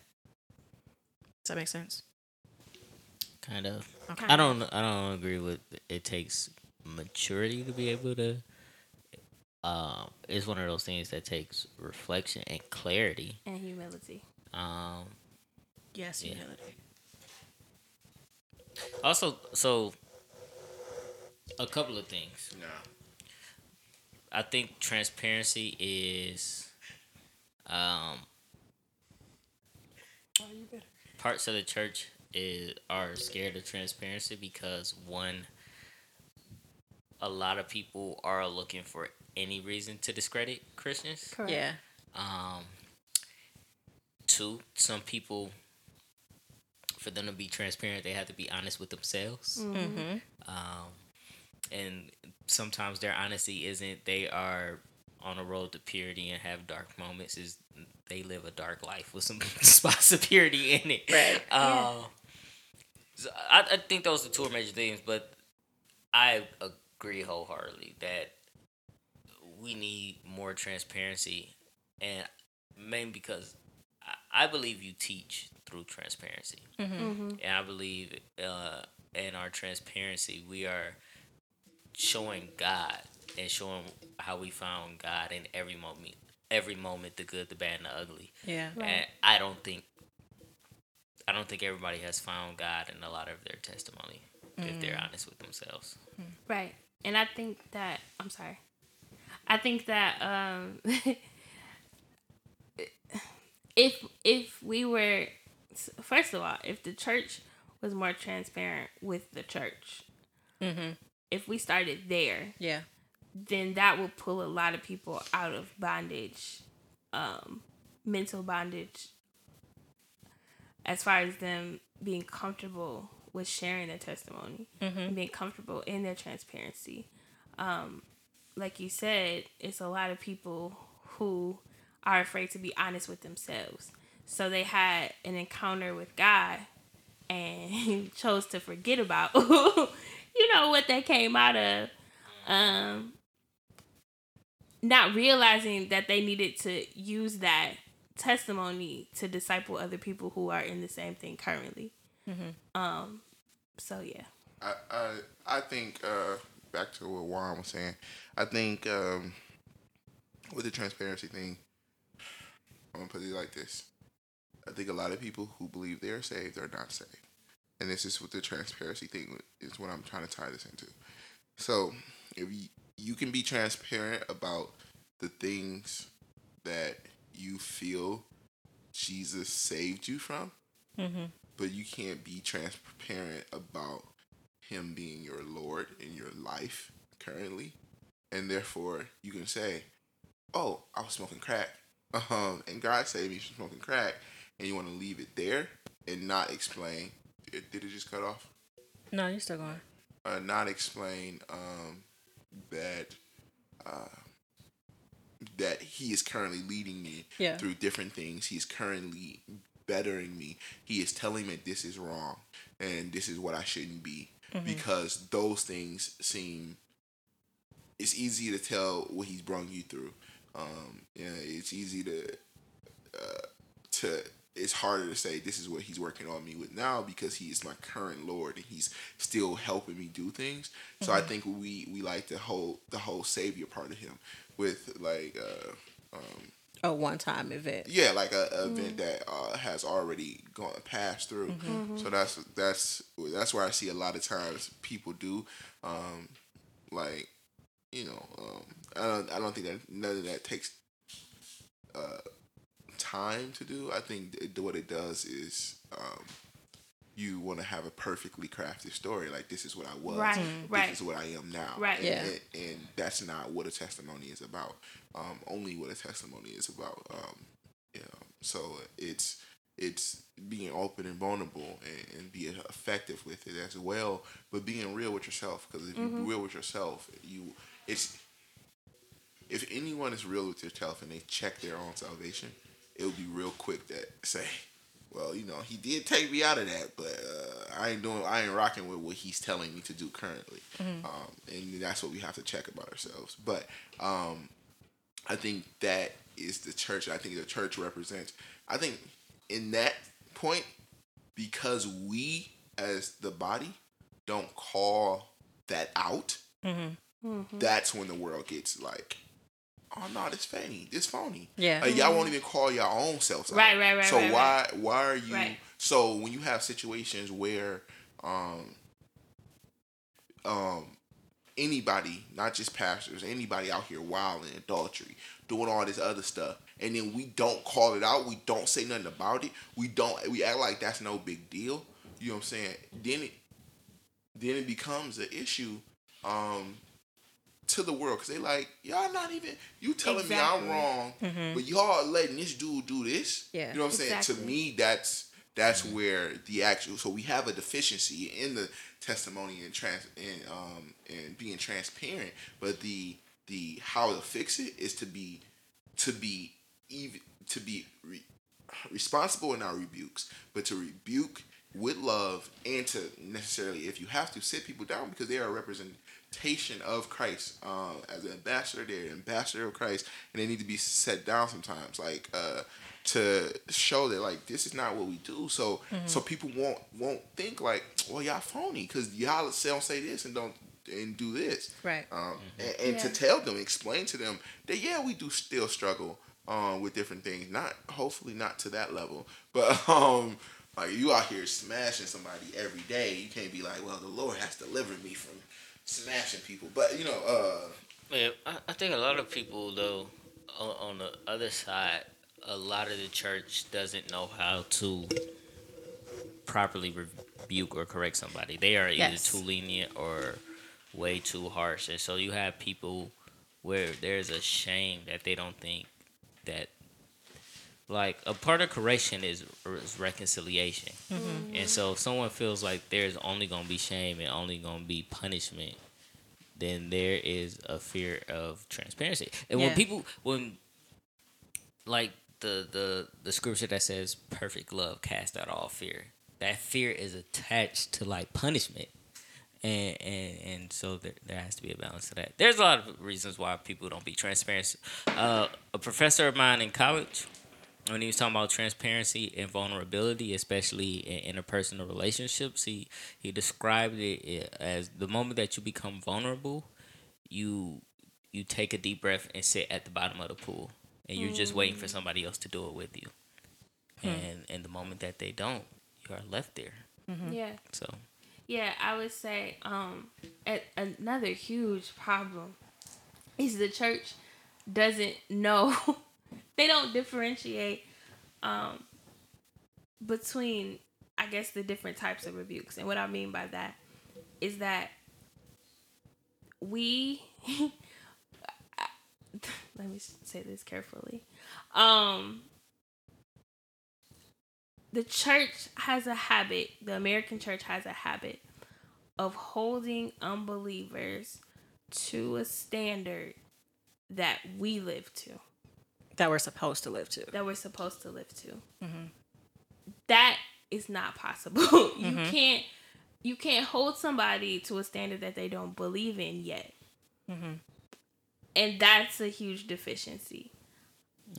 And just like when you said you're waiting for somebody to come and sit at the bottom of the pool with you, um, the greatest wins that Jesus has used me for was when I was able to be honest and humble enough with someone who was struggling with something that I had struggled with.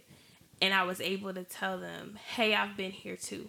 Mm-hmm. And you can almost see the relief Yes. on their face like, oh my God, you know, God connected me with you to let me know that there's a way out because I'm seeing it. And we, in everything that we've been through, are examples to other people. And we cannot go in straight like rebuking people who aren't living to that standard. Like, that's so discouraging to unbelievers. And that's when they think like the church is hypocritical. And we are hypocritical in that sense.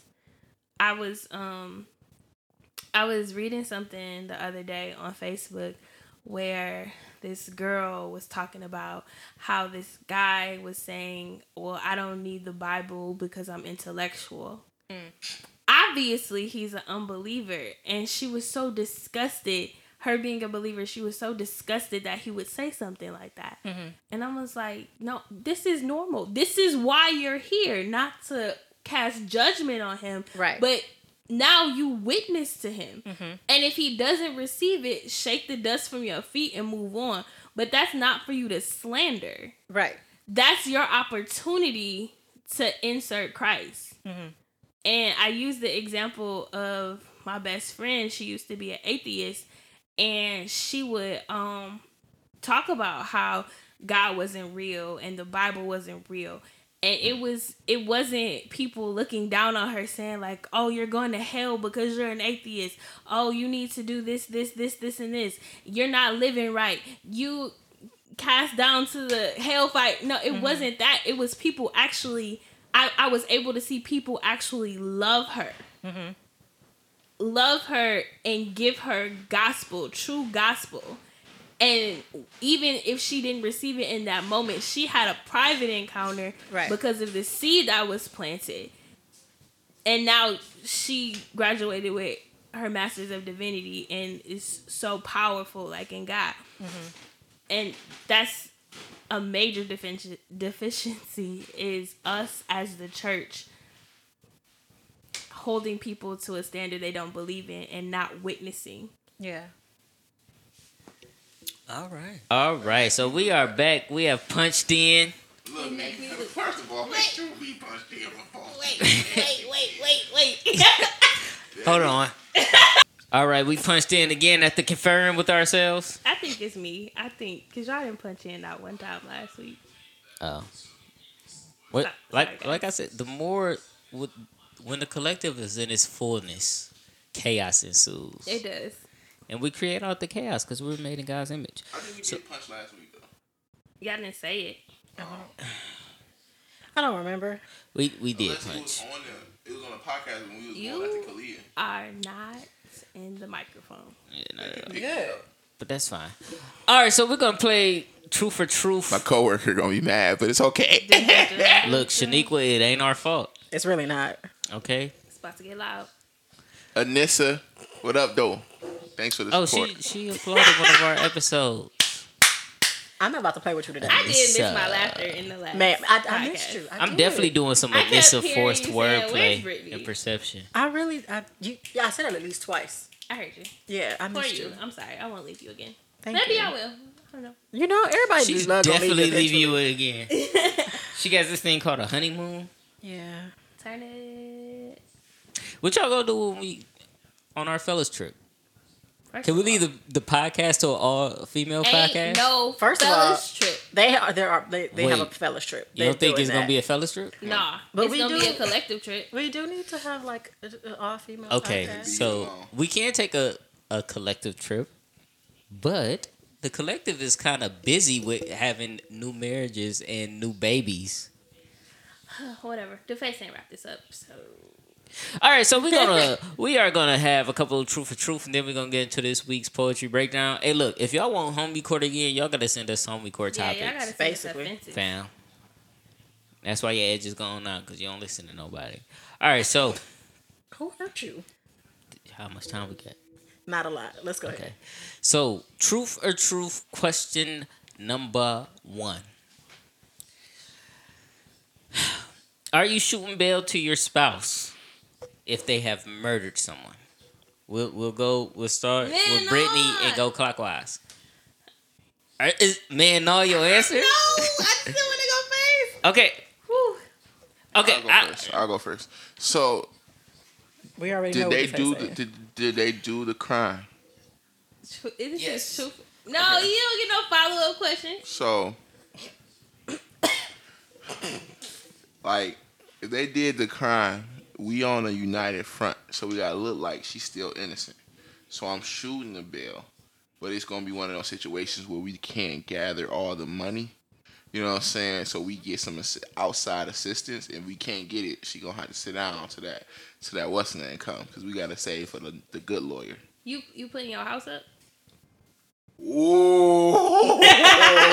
Plot twist. Do you put your house up? You got to. I feel like you got to, because then people ain't gonna believe you that it's not real.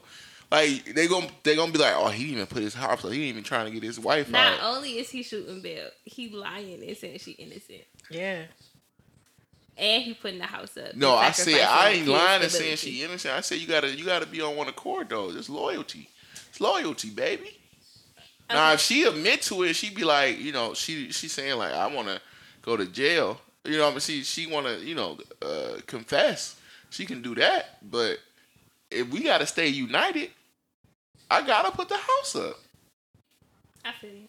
I don't know. I don't know how y'all roll in y'all relationships. We gonna but- go like this. So I'm a shoe bill. I'm a shoe bill because if he get convicted, then that's gonna be like you know the kid's last time, like last hoorah with him, while he awaiting trial. So I'm I'm a shoe bill. Let me tell you something. If it don't look like she winning this trial, no bail. Cause now I'm a single parent. So I gotta be financially responsible. And I don't care about you having the last hoorah with the, the kids you are. a Murderer. My kids don't need to be around that energy. Now we gotta find a new mama. So you just gave up your whole so life. you ain't basically. shooting bail. You ain't putting the house up. You don't care about the kids. What the scripture relationship. can I do the scripture tell me I can leave her if she kill people? No. No, it say you can leave Dang. her if she cheat on you, I gotta love her back to Christ or if she refuse. Yes. from a cell. Yes. Dang. Oh my goodness. Then I feel like you can't really be in the club, you know, trying to, you know, flirt Like, yeah, I got a wife though. She uptown for life though. Okay. Little murder charge, ain't nothing serious. I'm like, so your wife is literally in jail for murdering people, and you want to give her another potential victim? You don't care about nobody, huh? so what's your answer? My, my so my question is: Are are we at trial for the bail, or this is just First of all, you shoot bail before a trial. okay? I, I don't I don't know how this Yeah. stuff works. So you get charged. All You right. get arraigned, which means they read you your, your charges, Mm-hmm. and then you post bail, or you don't. Normally, people with murder charges they sit because they got like a million dollar bond. Yeah. So I'm shooting bail. I ain't even gonna hold you up. We we'll talk about it in the car, but let's let's get you home first. Y'all gonna talk about murder in the car? I mean, we gotta have a conversation. We gotta have a serious conversation. But let's have this in the pri because don't they have that that like rule or law or something where you can't like testify against your spouse? Is that a real thing? Um, I haven't. I haven't been a No, no, spouse. you you can't be forced to. You can't be forced to. Not if they tell you something. Like you can't. Yeah, you can't be forced to. Right. If they tell you something, you just plead the fifth, but it still looks bad. So that's what I'm going on. I'm shooting bail, and we just gonna plead the fifth. Plot twist: Yo, uh, your spouse don't show up for their next court date, and you lose your bail money. Um, I'm pl- first of all, if you do bail your spouse out, you gotta play murder on my mind when they get in the court, uh, in the car. Bye. wow. Um, okay, so we lost the bail. mon- Wait, where where he go? What happened? He left you. He went to Florida. Now he on the lam. Oh, dang. I don't know why you expecting morality out of a murderer. Like, hey, some murderers murder people by mistake. Yeah, it be freak it's an accident. accident. oh, so y'all just happened to get the murder by mistake, like your spouse wasn't in the parking lot letting it go.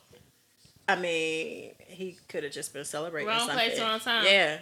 He was hanging out with his cousin. Uh-huh. and they just shot people, Yeah, he, was. He was. But he you was know, in some states, shooting off you into Messed- the air. and messed you know, around and hit him with a perfect head In headshot. some states, you can get murdered and you just be at the scene. You don't really gotta pull the trigger. You can get charged with murder just for being there. Yeah. So I just want to make sure he's not the only one that got charged with narcotics. Now, in that case, All right, so Innocent, question number two. The one ain't here for none of this. Number two. two, two, two. What's your most awkward first kiss? I'll go. I'll go first. Okay. Um, so I was When Oh, I let me- was a let me- young let boy. me-. I was kissing this girl, Mm-hmm. A young harlot. and we were uh we were we were we were young. talking while we were kissing, Foolish. Okay. and um and we started laughing while we were kissing because we were talking and making jokes. That sounds like a lot of fluid. Um, right. That's gross. And then like in my mind, I got super self self conscious because I'm like, wait, is she laughing because kissing ain't good, or is she laughing at these jokes? It made it so much worse. It was very terrible. Because you overthought it. Yes, uh, yes. Did you ask questions? That's Oh, the yep, worst. I surely did. oh my god. that is worse. the worst. Wait, am I doing this right? Did I do something wrong? Wait, wait. yeah, I definitely did ask questions. Womp womp womp. It was bad. It was bad. It was my fault. I was making jokes. At least you're taking responsibility. Yeah, I Yeah. was definitely making jokes. Yeah. So for me, it was a rainy night. Set it up. Set the stage, King. I was walking back. Um, this is not the one I wanted to hear. this is a actually me and me and Tyra's first kiss. You Walking her just back. gonna name names? She a friend of the collective. They don't care no more. Um, if, care first no of all, if anybody, so me and Tyra are friends to this day, and so whenever it is a woman that I'm dating or a dude that she's dating, if they see us in person, and she be like, "Oh, that's fine. We used to date," and vice versa. Don't nobody be caring. I remember. Yeah. Plus, we. All right, we are back. I don't know what happened. Um, but yeah, when when you see me and Tyra out together, nobody actually thinks that we have any romantic interest, so it's cool. So this was back when I was 19. It's a rainy night. Me and Tyra were just friends. we had we were having a conversation about how we might have interest in each other. And um, I said I was stupid and shy, and I was like, you know, I would ask for a kiss, but it's kind of late for that. And What? Is there a time limit? but hold on, but let me tell you, Tyra got it in her bag. She said, "It's no time like the present." Come on, Queen. Come on, Queen. so it's still raining on us, and we're and it's pouring. thought that was an off. We're idiots. Right. And so we right outside of her dorm, and we got you know we had the dorm buildings where you had to swipe your ID to get into it, but it was a, a glass. So I'm facing the door. I lean in for the kiss, as she's leaning in for the kiss. In my mind, it's gonna be a quick peck, then They a quick can't see your peck. hands. just just a quick peck, and then we we're back in our corners, right?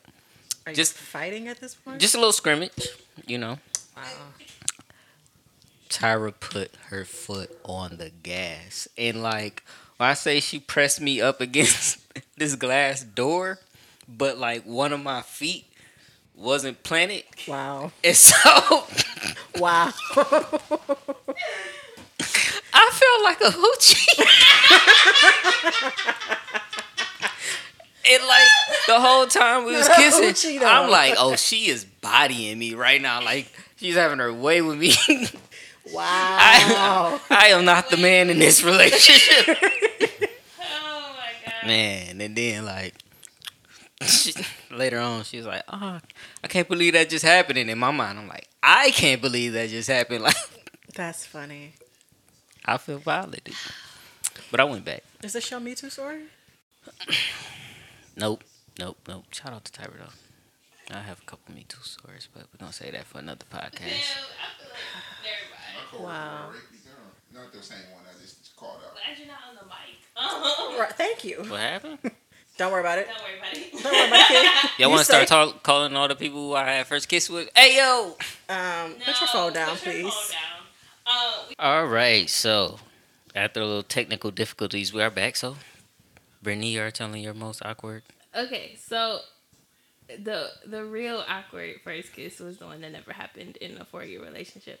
So after that relationship, when I started dating again, um, I went on this date and I hadn't kissed anybody. I want to say in like six years. Dang. So I don't know. It just was. It was just really awkward. Like I felt like I had been on Never Been Kissed. Is that what like Drew Barrymore? Mhm. So like he went in for the kiss and it was just like bad. Like it was just. and so afterwards we was both like, well, that that was awkward, Yep. and we both was like, yep. But it was cool because we was honest about it. Like Okay, but does that make it better or worse?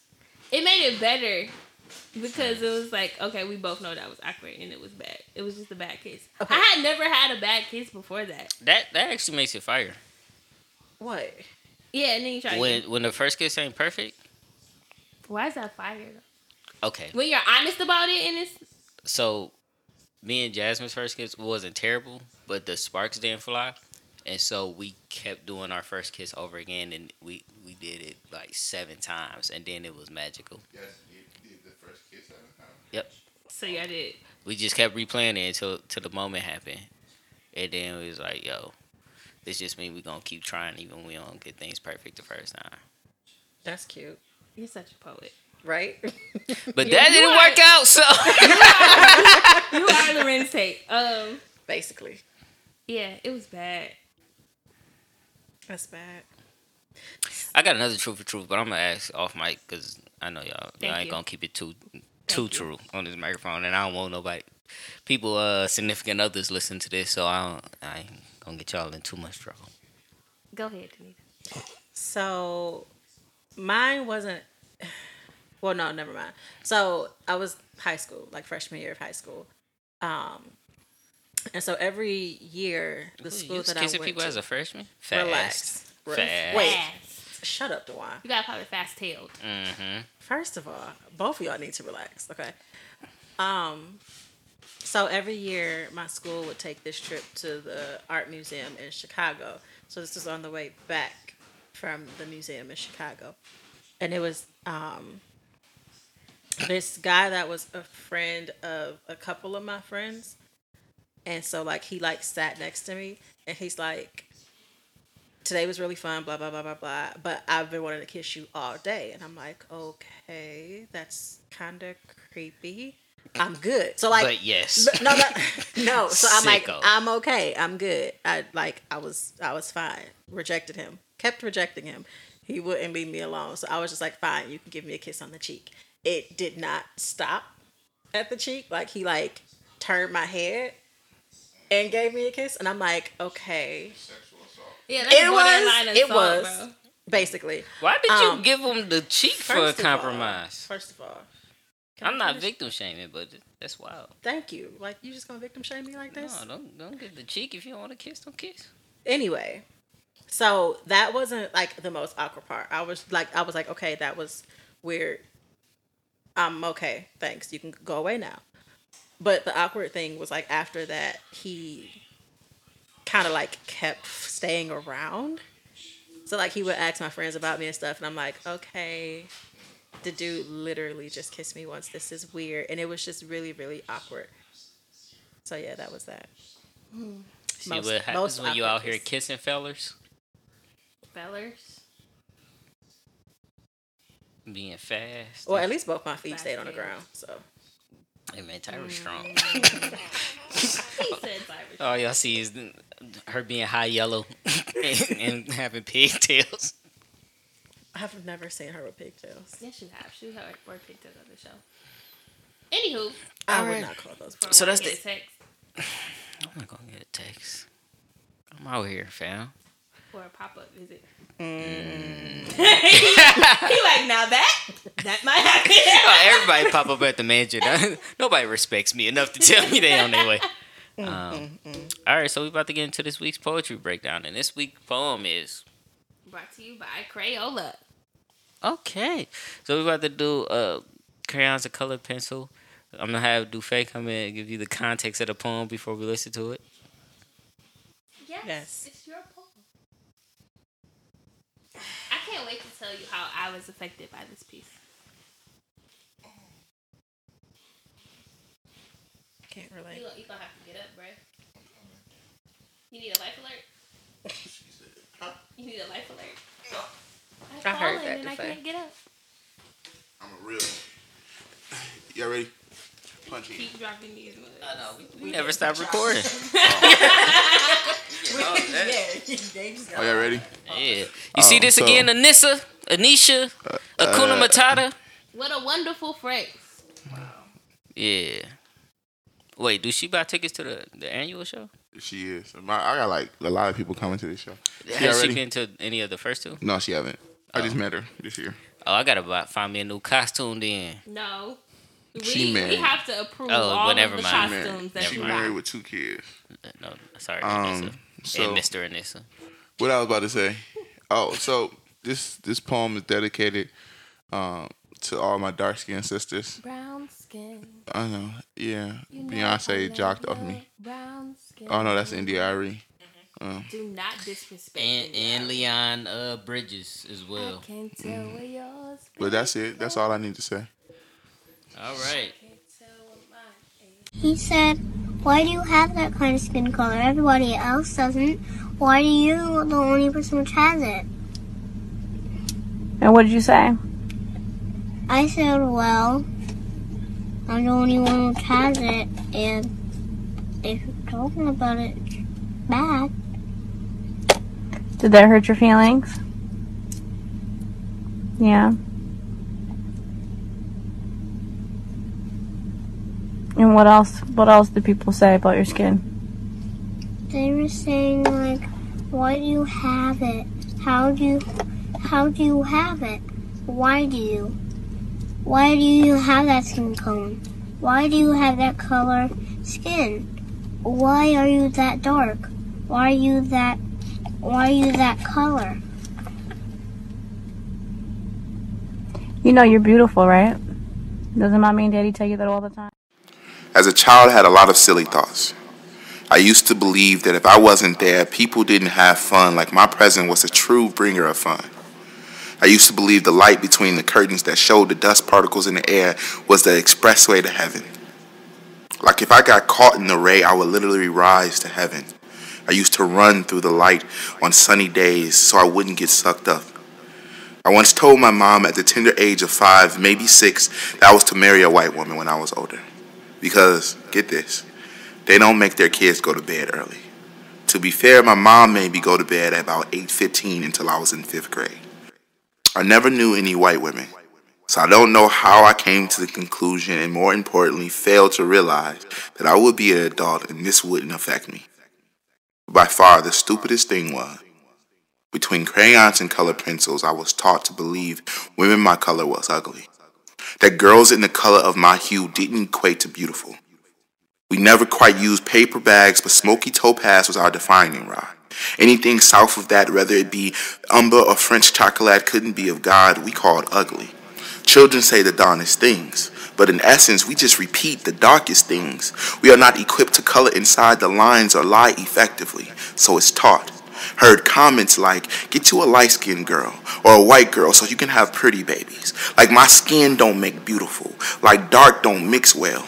Me, a dark skinned boy, I hid the pain of ugly as I simultaneously called a girl blue back purple, blackety black. Laugh with me as I laugh at her pain. We were taught to destroy our queens at such a young age. Will he lynch her self esteem to save his? Yes, I will. Every time. Dance a jig where I wear a big smile or crushing dark girls is an art. Between crayons and colored pencils, we were all taught. And we all heard statements like, oh, you talking to that little black girl?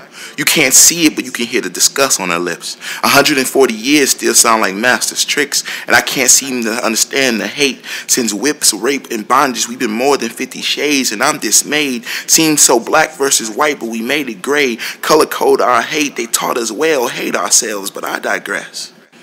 My mother was kissed by the sun, a shade darker than any paper bag moles adorned her face, making her darker still. Her hands held mine. She helped me pick my dreams out of clouds of imagination fields. Told this black boy that anything is possible if it's found in God's will. How dare we call her anything but beautiful? How dare we call them anything but queens? So today I will praise the dark skinned woman. So praise. Praise be the melanin.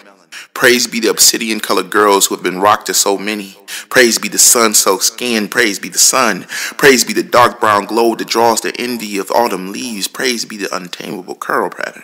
Praise be the future that she wear her crowns without disdain. Praise be the four seat queen. Praise be the ones who didn't forget. For every Whitley, there's a Jaleesa. For every Regine, there's a Maxine. For every Gina, there's a Pam. And praise be to the first Aunt Viv. Praise be to the Lupita, to the Harriet, to the Sojourner, to the Angela, to the Serena, to the Venus, to the Viola, to the Kellys. Praise to the Roses, the Jessica, the Corsettas, the Lauren, the Britneys. Praise.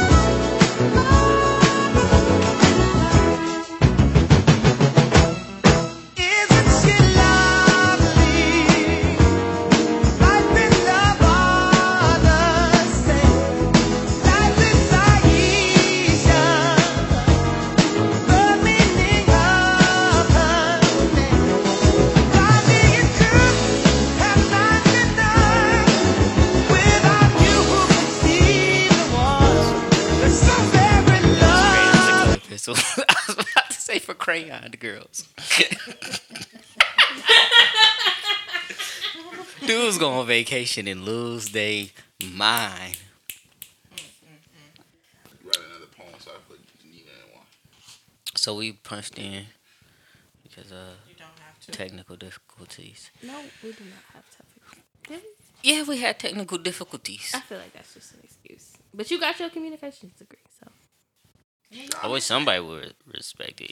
I went to an accredited university as well. like, I don't know if y'all. I, I was just at ICDC college wilding. Like, yo, I didn't know like you can go to a whole college and not be accredited. and it not be accredited, Yeah. and they don't people don't recognize your degree. yeah, And no respect on your yeah.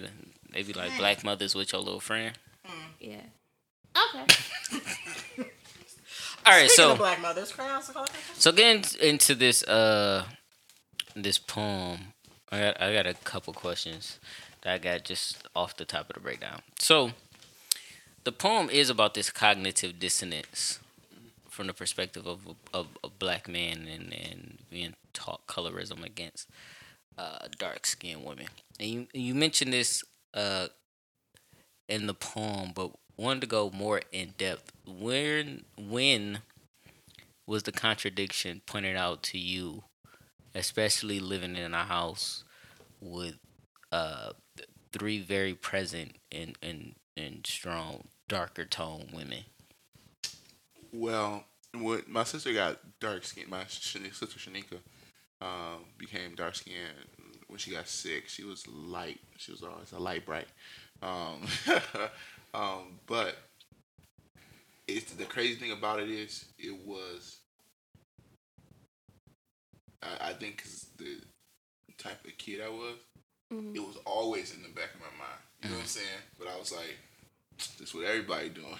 You know what I'm saying? Like, and I like really was like, something don't seem right about this. Like, I'm literally talking about her with some of the same stuff people say about me. You know what I'm saying? Mm-hmm. Like, and like mm-hmm. knowing that it hurts me, I'm literally, and and it had to be around fourth, fifth grade. Like, like seriously recognizing it. Um, fourth and fifth grade, like, dang, that hurt. You know what I'm saying? Like, uh, luckily I I had uh, a array of fat jokes, not too many dark skin. Cause I wasn't super dark when I was a little kid, so uh, I got darker later. Um, so I think like it didn't bother me as much, but I definitely noticed it. Like I definitely borrowed jokes that people used on me and like used it on girls. But I think girls had it way worse than guys because it's Oh, like sure.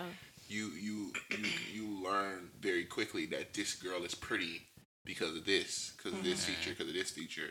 And I, I I remember learning that in like second, third grade. Like I, I remember the context of I it wasn't my it wasn't my family member, but it was somebody close to me that was talking to their son, and they said like you you're dating that little dark skinned girl, and um and he was embarrassed, and he ended up break- he was in second, third grade. He ended up breaking up with her, but Shouldn't it- nobody.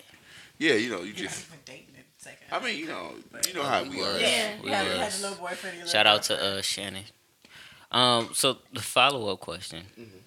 is: This wasn't something that was taught to you by people in your home. With fatherhood, I was gonna say pending, but like, but no one is pregnant. With with fatherhood uh, being a near and near uh, possibility, um, do how do you feel like you can safeguard from your son possibly falling into that trap? Hmm. How, how do you feel like you can safeguard uh, your son from falling into this, especially with it being something that, like, how do you even come out and say like, "Yo, Dad, I, I think I'm like dark skinned chicks is ugly." Okay, so if you saying if he comes out and say that? No, no, no, just period. Oh, Because so- it isn't. It's Like, probably not going to be something that he's just at the dinner table, wilding about. one of the uh, the one of the sucky things about our world and um, the in, in this instance a good thing we are such a trendy people and right now with beautiful women like uh, Lupita and uh, Danai. And other uh, dark skinned um, women, it seems like it's a little bit more acceptable to be um, dark skinned. Um, and hopefully that brings an easier light to talk about those conversations. Um, so we we definitely um, we definitely will have that conversation early. Um, my child can my girlfriend is light skinned, so my child can be um, Brown. brown skin. My girlfriend is brown skin. Uh, so we we can, her, but she has members in her family that's super super super light. She, I feel like my child can be on any color spectrum. I have a member in my family that's super super super light. So I feel like they can be anywhere. Um, on on the on the what's the name on the easel. Um, So- I don't know. But- even even with uh like dark skin being more in, or us having more um dark Visibility. skinned women that people celebrate nowadays, there's still like language of like Oh, oh, yeah, you need a Lil chick Duval that's just said- foreign and like, like what Lil Duval Yeah. just said. So it's still stuff that is very like anti uh darker tone women out there. um, I think you got to be intentional um, about it. Uh, intentional on showing different things. Um, as, as we know, as we know, being you know children, a lot of a lot of our information doesn't come from the household. It comes from mm-hmm. school mm-hmm. and places around and peers. Um, just to be intentional about showing and telling them the beautiful like like I was always always always always told the that Harriet Tubman was ugly. Always. Mm-hmm. Like like it's just go from the beginning.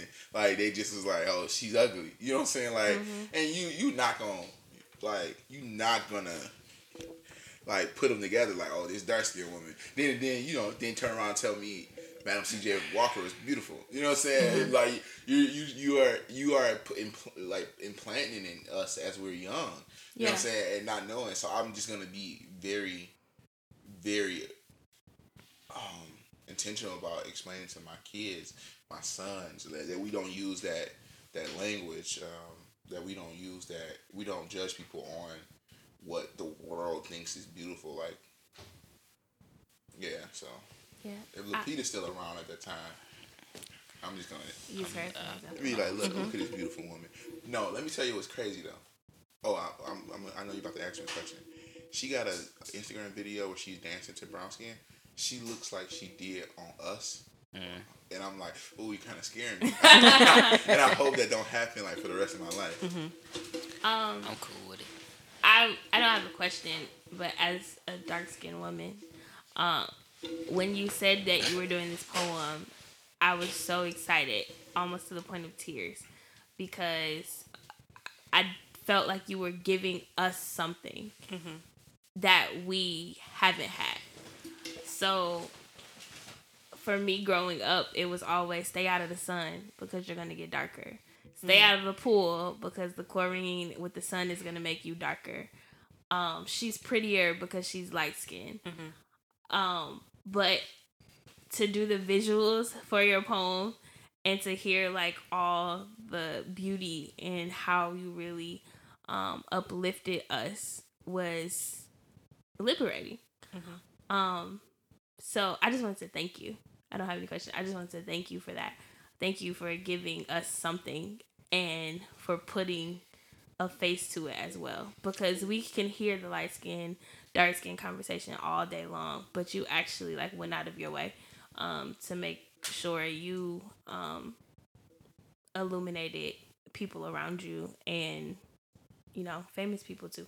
So shout out to you. Thank you. I appreciate that. Um, shout out to my beautiful black women that's around me. Uh, uh, no, but seriously, uh, you know, like uh, it was. It's not. It, it's something that it's those situations that it's there, like it's everywhere, and it's like how people are not writing Aware, about this. You know what I'm saying? Yeah, Like, why people yeah. are not talking about this? Like, why? Uh, you know, it, the crazy part about it is the movement of the beautiful black woman, people still still like still went to the lighter women. And I'm like, wait, well, what? Like, you know, like even that movie, like how what? You know what I'm saying? Like, um and like I said, the the what's the name is catching on and um the trend is catching on. So you have people like Issa Rae and everybody else that's in the spotlight more now that they're trying to change the perception of what Hollywood beautiful is, and that still doesn't touch.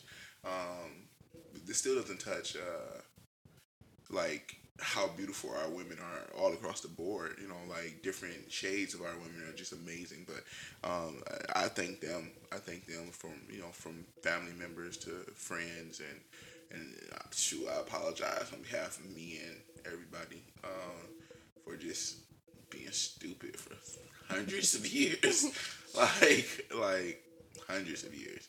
So, what do you say to, I guess, our generation to stop like the cycle because it starts at home, you know. Like it, it doesn't necessarily start at school. Yeah, I, It starts in tiny, tiny things. I, I feel like Sometimes. I feel mm. like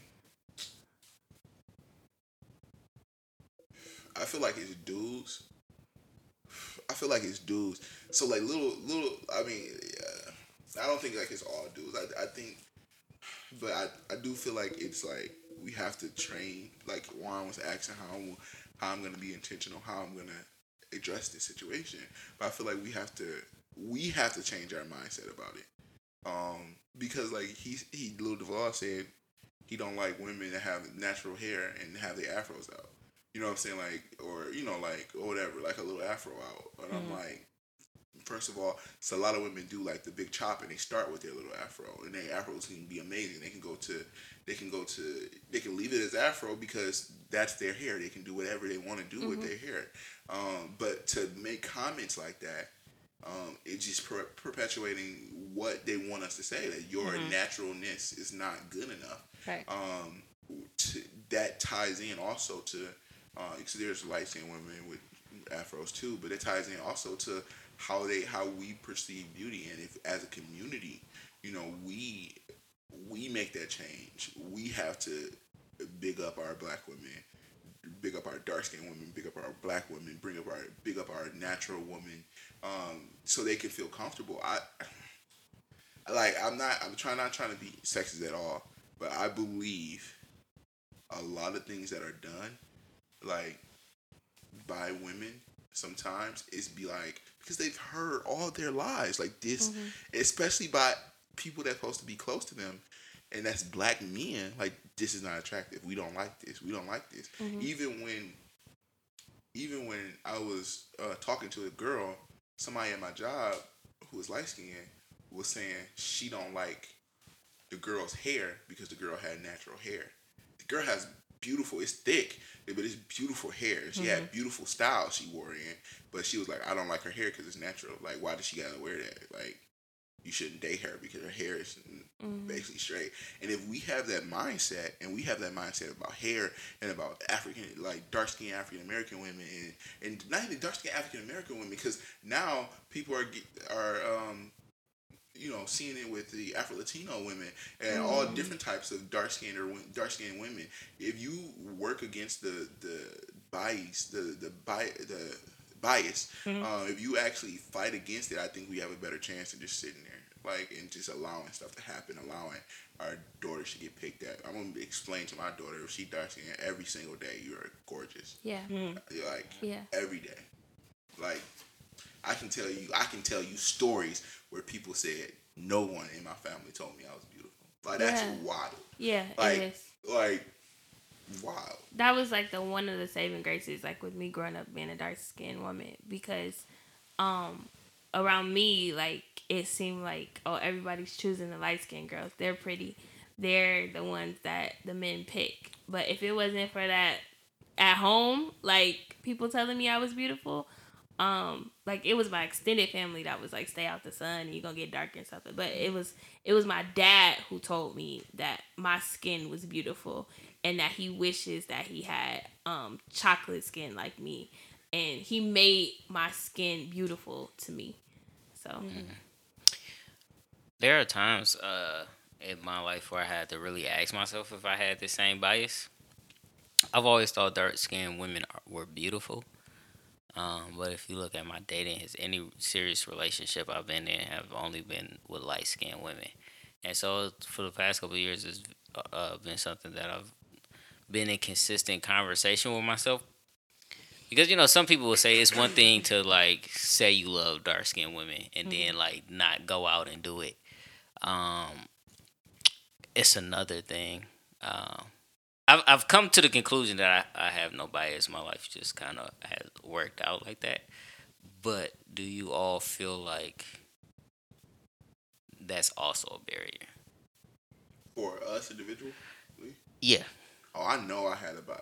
I know. No, no. I mean like black men who say, "All right, let's let's celebrate dark skinned women," but they're never like with a dark skinned woman. Oh, I feel like I feel like there's a ton of them. I feel oh, I feel like they all up and down my Facebook page. Like um, I feel I'd be like, Do You feel I like mean, that yourself? do I feel like it? No. Um. No. Um. I don't. I, I, I truly don't. Um. I, I feel like what happened with me just happened. You know what I'm saying? Like, but um, I do see dudes that be just pandering, and I'll be like, they riding a trend. You know what I'm saying? Mhm. So like, dog. There's no it- evidence. Yeah, like if you that- see my page before the trend was popping. I'm like, oh, I love Lupita. Not everybody love Lupita. I'm like, That's okay, true, that's true. y'all didn't even know her name. You know what I'm But saying? even then, Like, it's like Lupita is like One person.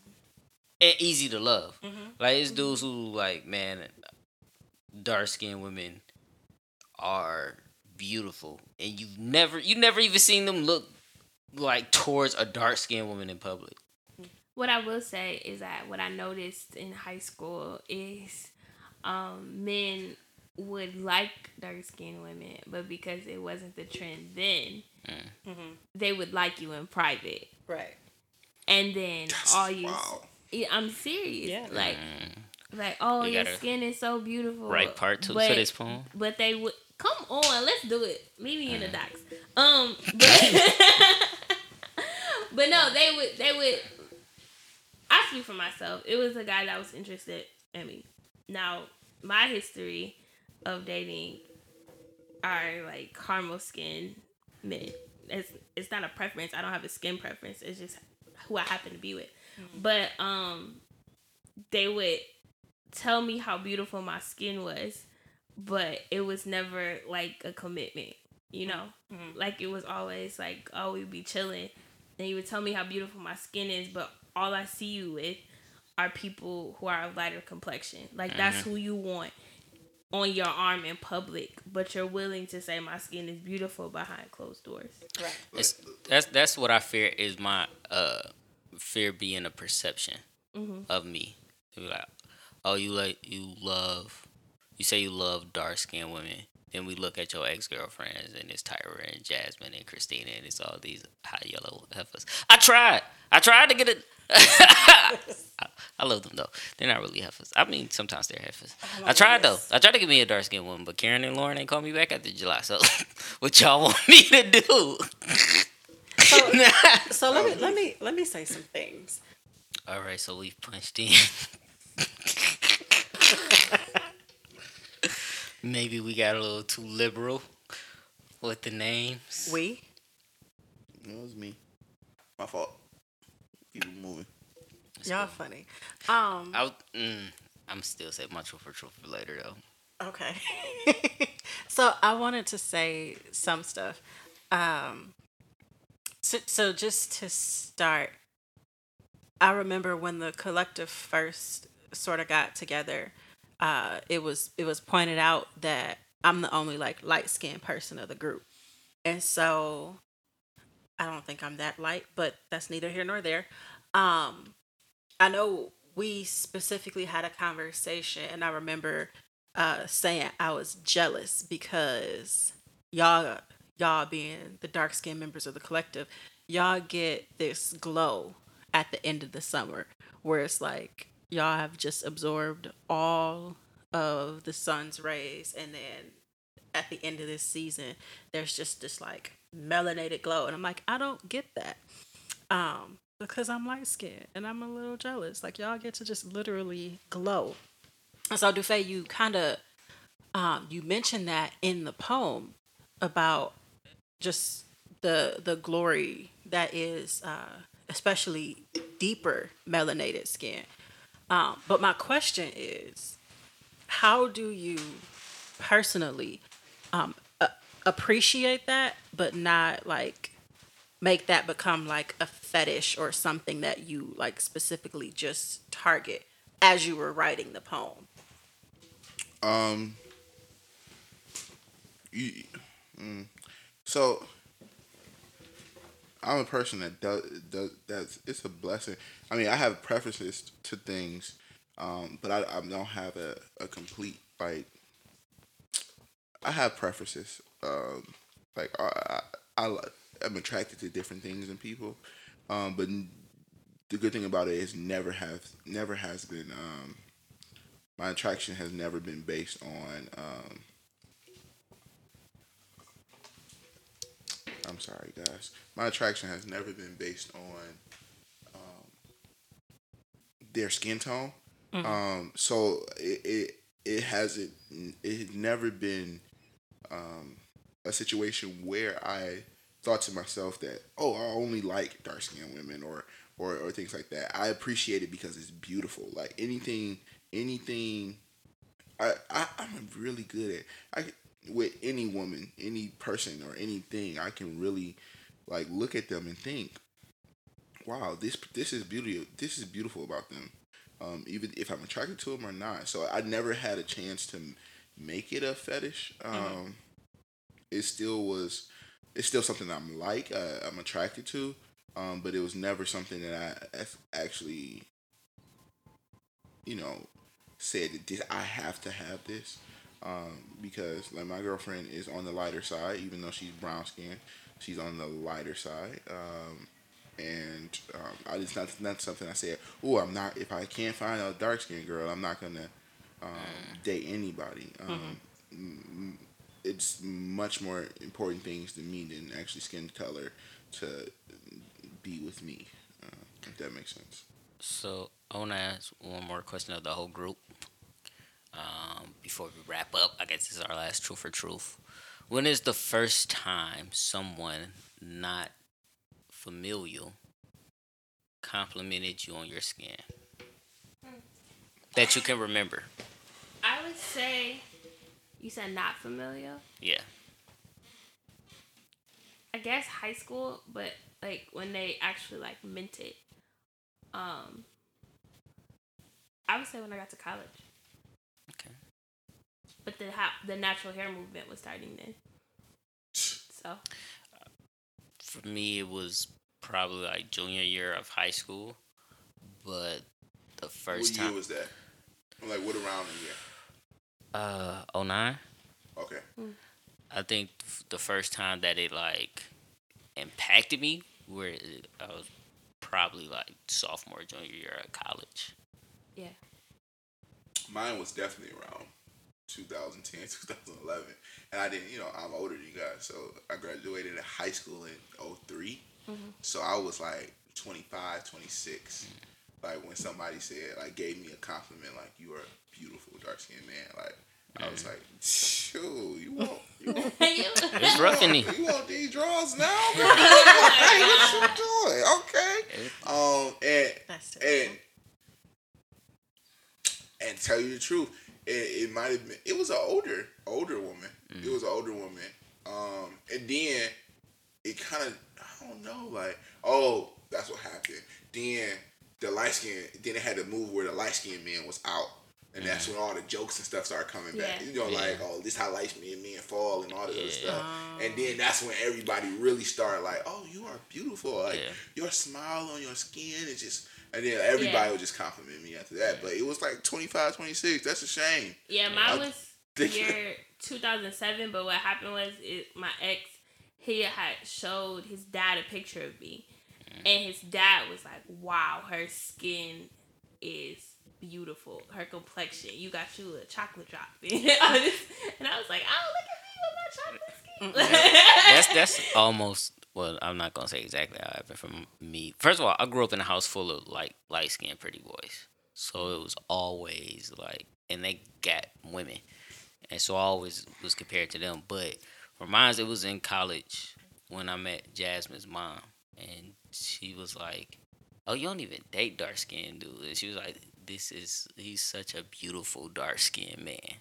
Um, and that was her first words about me was how beautiful I was, but how beautiful my skin was as well. I mean, shout outs to my aunt. I know you said non familiar. Like my aunt used to tell me all the time. She used to tell me all the time, and she probably the only person that ever told me this. Mm. Like all the time, she's like, "You are so beautiful." Like you're like. She used to like encourage me. She's like, "It's gonna be a time where everybody's gonna think you're beautiful." Like and like like, I wasn't even like sad. She'd just come up and tell me this, Mhm. and I thought it was. I think it's like super dope, and I think it probably helped with things like. And then I'm super bow legged, and then she would always tell me like, "I don't. it's going, it's gonna happen. Like women love bow legged men. Like, It had, it, it did, it did flip. The script did flip, and then it was just I was getting it all the time, and I'm like, yeah, about time. Jesus, my life almost over. Y'all up here what? Waiting to tell me I'm beautiful now. How is his life almost? Let me over? interject something really quickly before Danita. I actually in elementary school I wanted to bleach my skin. I was I literally said, "How did Michael Jackson do that?" Like literally, not not joking, mm-hmm. one hundred percent dead serious. I said, "How did Michael Jackson get his skin?" Like I want to do that because of not hearing that my skin was beautiful outside of my dad, who was supposed to say that until 2007. That Right. was an actual thought in my head. Like, well, if I could just bleach my skin, everything would be better.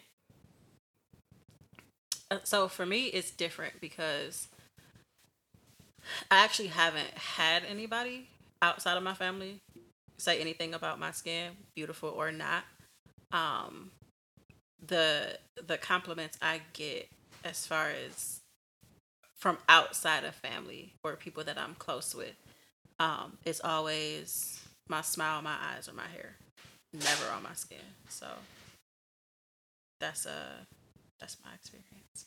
But like my um my dad will tell me, my aunts will tell me, my grandma tells me literally every time I see her. Um it but my grandma it's really really cute and it's really funny because whenever uh whenever I go visit her um, she'll say, "Oh, one of my beautiful girls is here. One of my beautiful girls is here," and like she's like telling everybody at the nursing home and everything, like, "Oh, look, my beautiful girl came to see me." It's like, "Oh, thanks, grandma." Um, and then I have my uncle Jesse, who is extremely light skinned uh, to the point where people think that he's not black um, if you catch him in a picture or just on a good day. Um, who Is he'll this the one that looked like Tommy from Power? you're not gonna disrespect my uncle like this. but You said he looked like No, Tommy from I didn't. I didn't. My sister did. So It was the indie animal. she's not an indie animal, but he he does the same thing. Like he tells me all the time, every time he sees me. But I, yeah, I haven't had anybody outside of the family compliment me on that. I feel like that can get us into a different conversation. Yeah, Like, do we just assume that all light skinned women know that they're beautiful, and that's why we don't tell them that their skin is beautiful too? that's so- an old colorism conversation. Yeah. But okay, I'm not saying that isn't a valid point because it is. I think the experience for a lot of darker tone people is beauty for us. Period has been a question just because we're we're uh, uh, darker tone. So like, so light skinned folks who may not get compliments on their skin, a lot of them still have been told they're beautiful. Right. Countless amounts Right, of right, times. right, right, right, right. Oh, we we've hit the what's name, huh? Yeah. Um, The end. no, no, no. We hit that too. But we hit the um the the time in the year where it goes backwards. Start getting like. start Oh, getting- daylight savings. No, no, no. So there's a, a mark in the year where we've on the, we're on the other side of the mm-hmm. sun, so we get our days get shorter. Yeah. Mm-hmm. So we've hit that. We're, we're past the summer solstice, so Thank stuff you. stuff is getting shorter. Yeah, because I'm like, yo, it's. I thought when I looked at, it, I'm like, oh, Perfect oh, it time to like fight the Fire Lord. 10, 11 o'clock, and it's only nine forty three. It usually be like a little blue outside at nine forty three, but it's time to go. So We love Yeah. y'all. Like, share, subscribe, comment. Let us know what you like. Um, And we're if, if at all possible, if you got just a dark skinned woman laying around, so Forward we her to me. we Oh, are God. this week giving away one free ticket to our Mm. November show to the persons, the people that we see comment and the first person we see. So we're gonna wait, then we're gonna look. 1st Mm-hmm. person we see comment and share this beautiful thing that we call Truth or truth. Truth for Truth podcast. So, you know, tag us in it, tag the collective, share it, and wh- whoever shares quick first on our page, we'll see and, comment. And comment. comment. And it got to be a relevant comment comment to the actual podcast. Then we uh we'll let y'all know next week. Yeah. Wait, when when this drop? Tuesday? Tuesday. Okay, we we oh we on it, y'all. What you mean when it We dropped? We on it. record live. You can find us on all social media Oh. outlets. We're recording this as No, you're 'cause I couldn't think. I couldn't. What I, what I was That's why we keep punching like, in. Y'all not about to interrupt my commercial. You can find us on all social media outlets on Facebook at Collective Verite, Instagram at Collective Verite, Twitter at Collective Verite. You can also find Friends us at the Book this, of uh, One. Family of the collective cannot win this. What's the name? This Oh, no. uh, prize. Uh, this is for you have to show your valid ID at the door. Um, Yeah. But this is not for family. Dawn. Yep. Or friends of the collective. Oh no, friends can win. We just say everybody. Friends can win, but family can't. no, we have established friends of the collective. Johnny, you cannot get a free ticket. No, t- Johnny, you gotta listen to the podcast. Yeah, Johnny don't listen to the podcast. After we made him homie court. Dang. Dang. Johnny, you going to homie court for not listening to the podcast. How about But that? But still, buy a ticket. Y'all know Johnny been trying to get in the collective since we started. And Johnny hasn't wrote a word of poetry. Not at all. he sang praise and worship at that one show. He did. All right, we out. So and we out. all the most beautiful black people in the world in this room tonight. This is for us. Where are your people from? Maybe Mississippi or an island. Apparently, your skin has been kissed by the sun. You make me want a Hershey's kiss, your licorice, yeah, yeah. Every time I see your lips, it makes me think of honey coated chocolate. Your kisses are worth more than gold to me. I'll be your almond joy, you'll be my sugar daddy. Yeah. Brown skin, you know I love your brown skin. I can't tell where yours begins. I can't tell where mine ends. Brown skin up against my. Need some every now and then. Oh, every time you come around, something magnetic pulls me and I can't get out. Disoriented, I can't tell my up from down. All I know is that I wanna lay you down. Every time I let you in, abracadabra magic happens as we swim. Higher and higher, finally we reach heaven. Come back to earth and then we do it all again, yeah. Brown skin, you know I love. I can't tell where yours begins. I can't tell where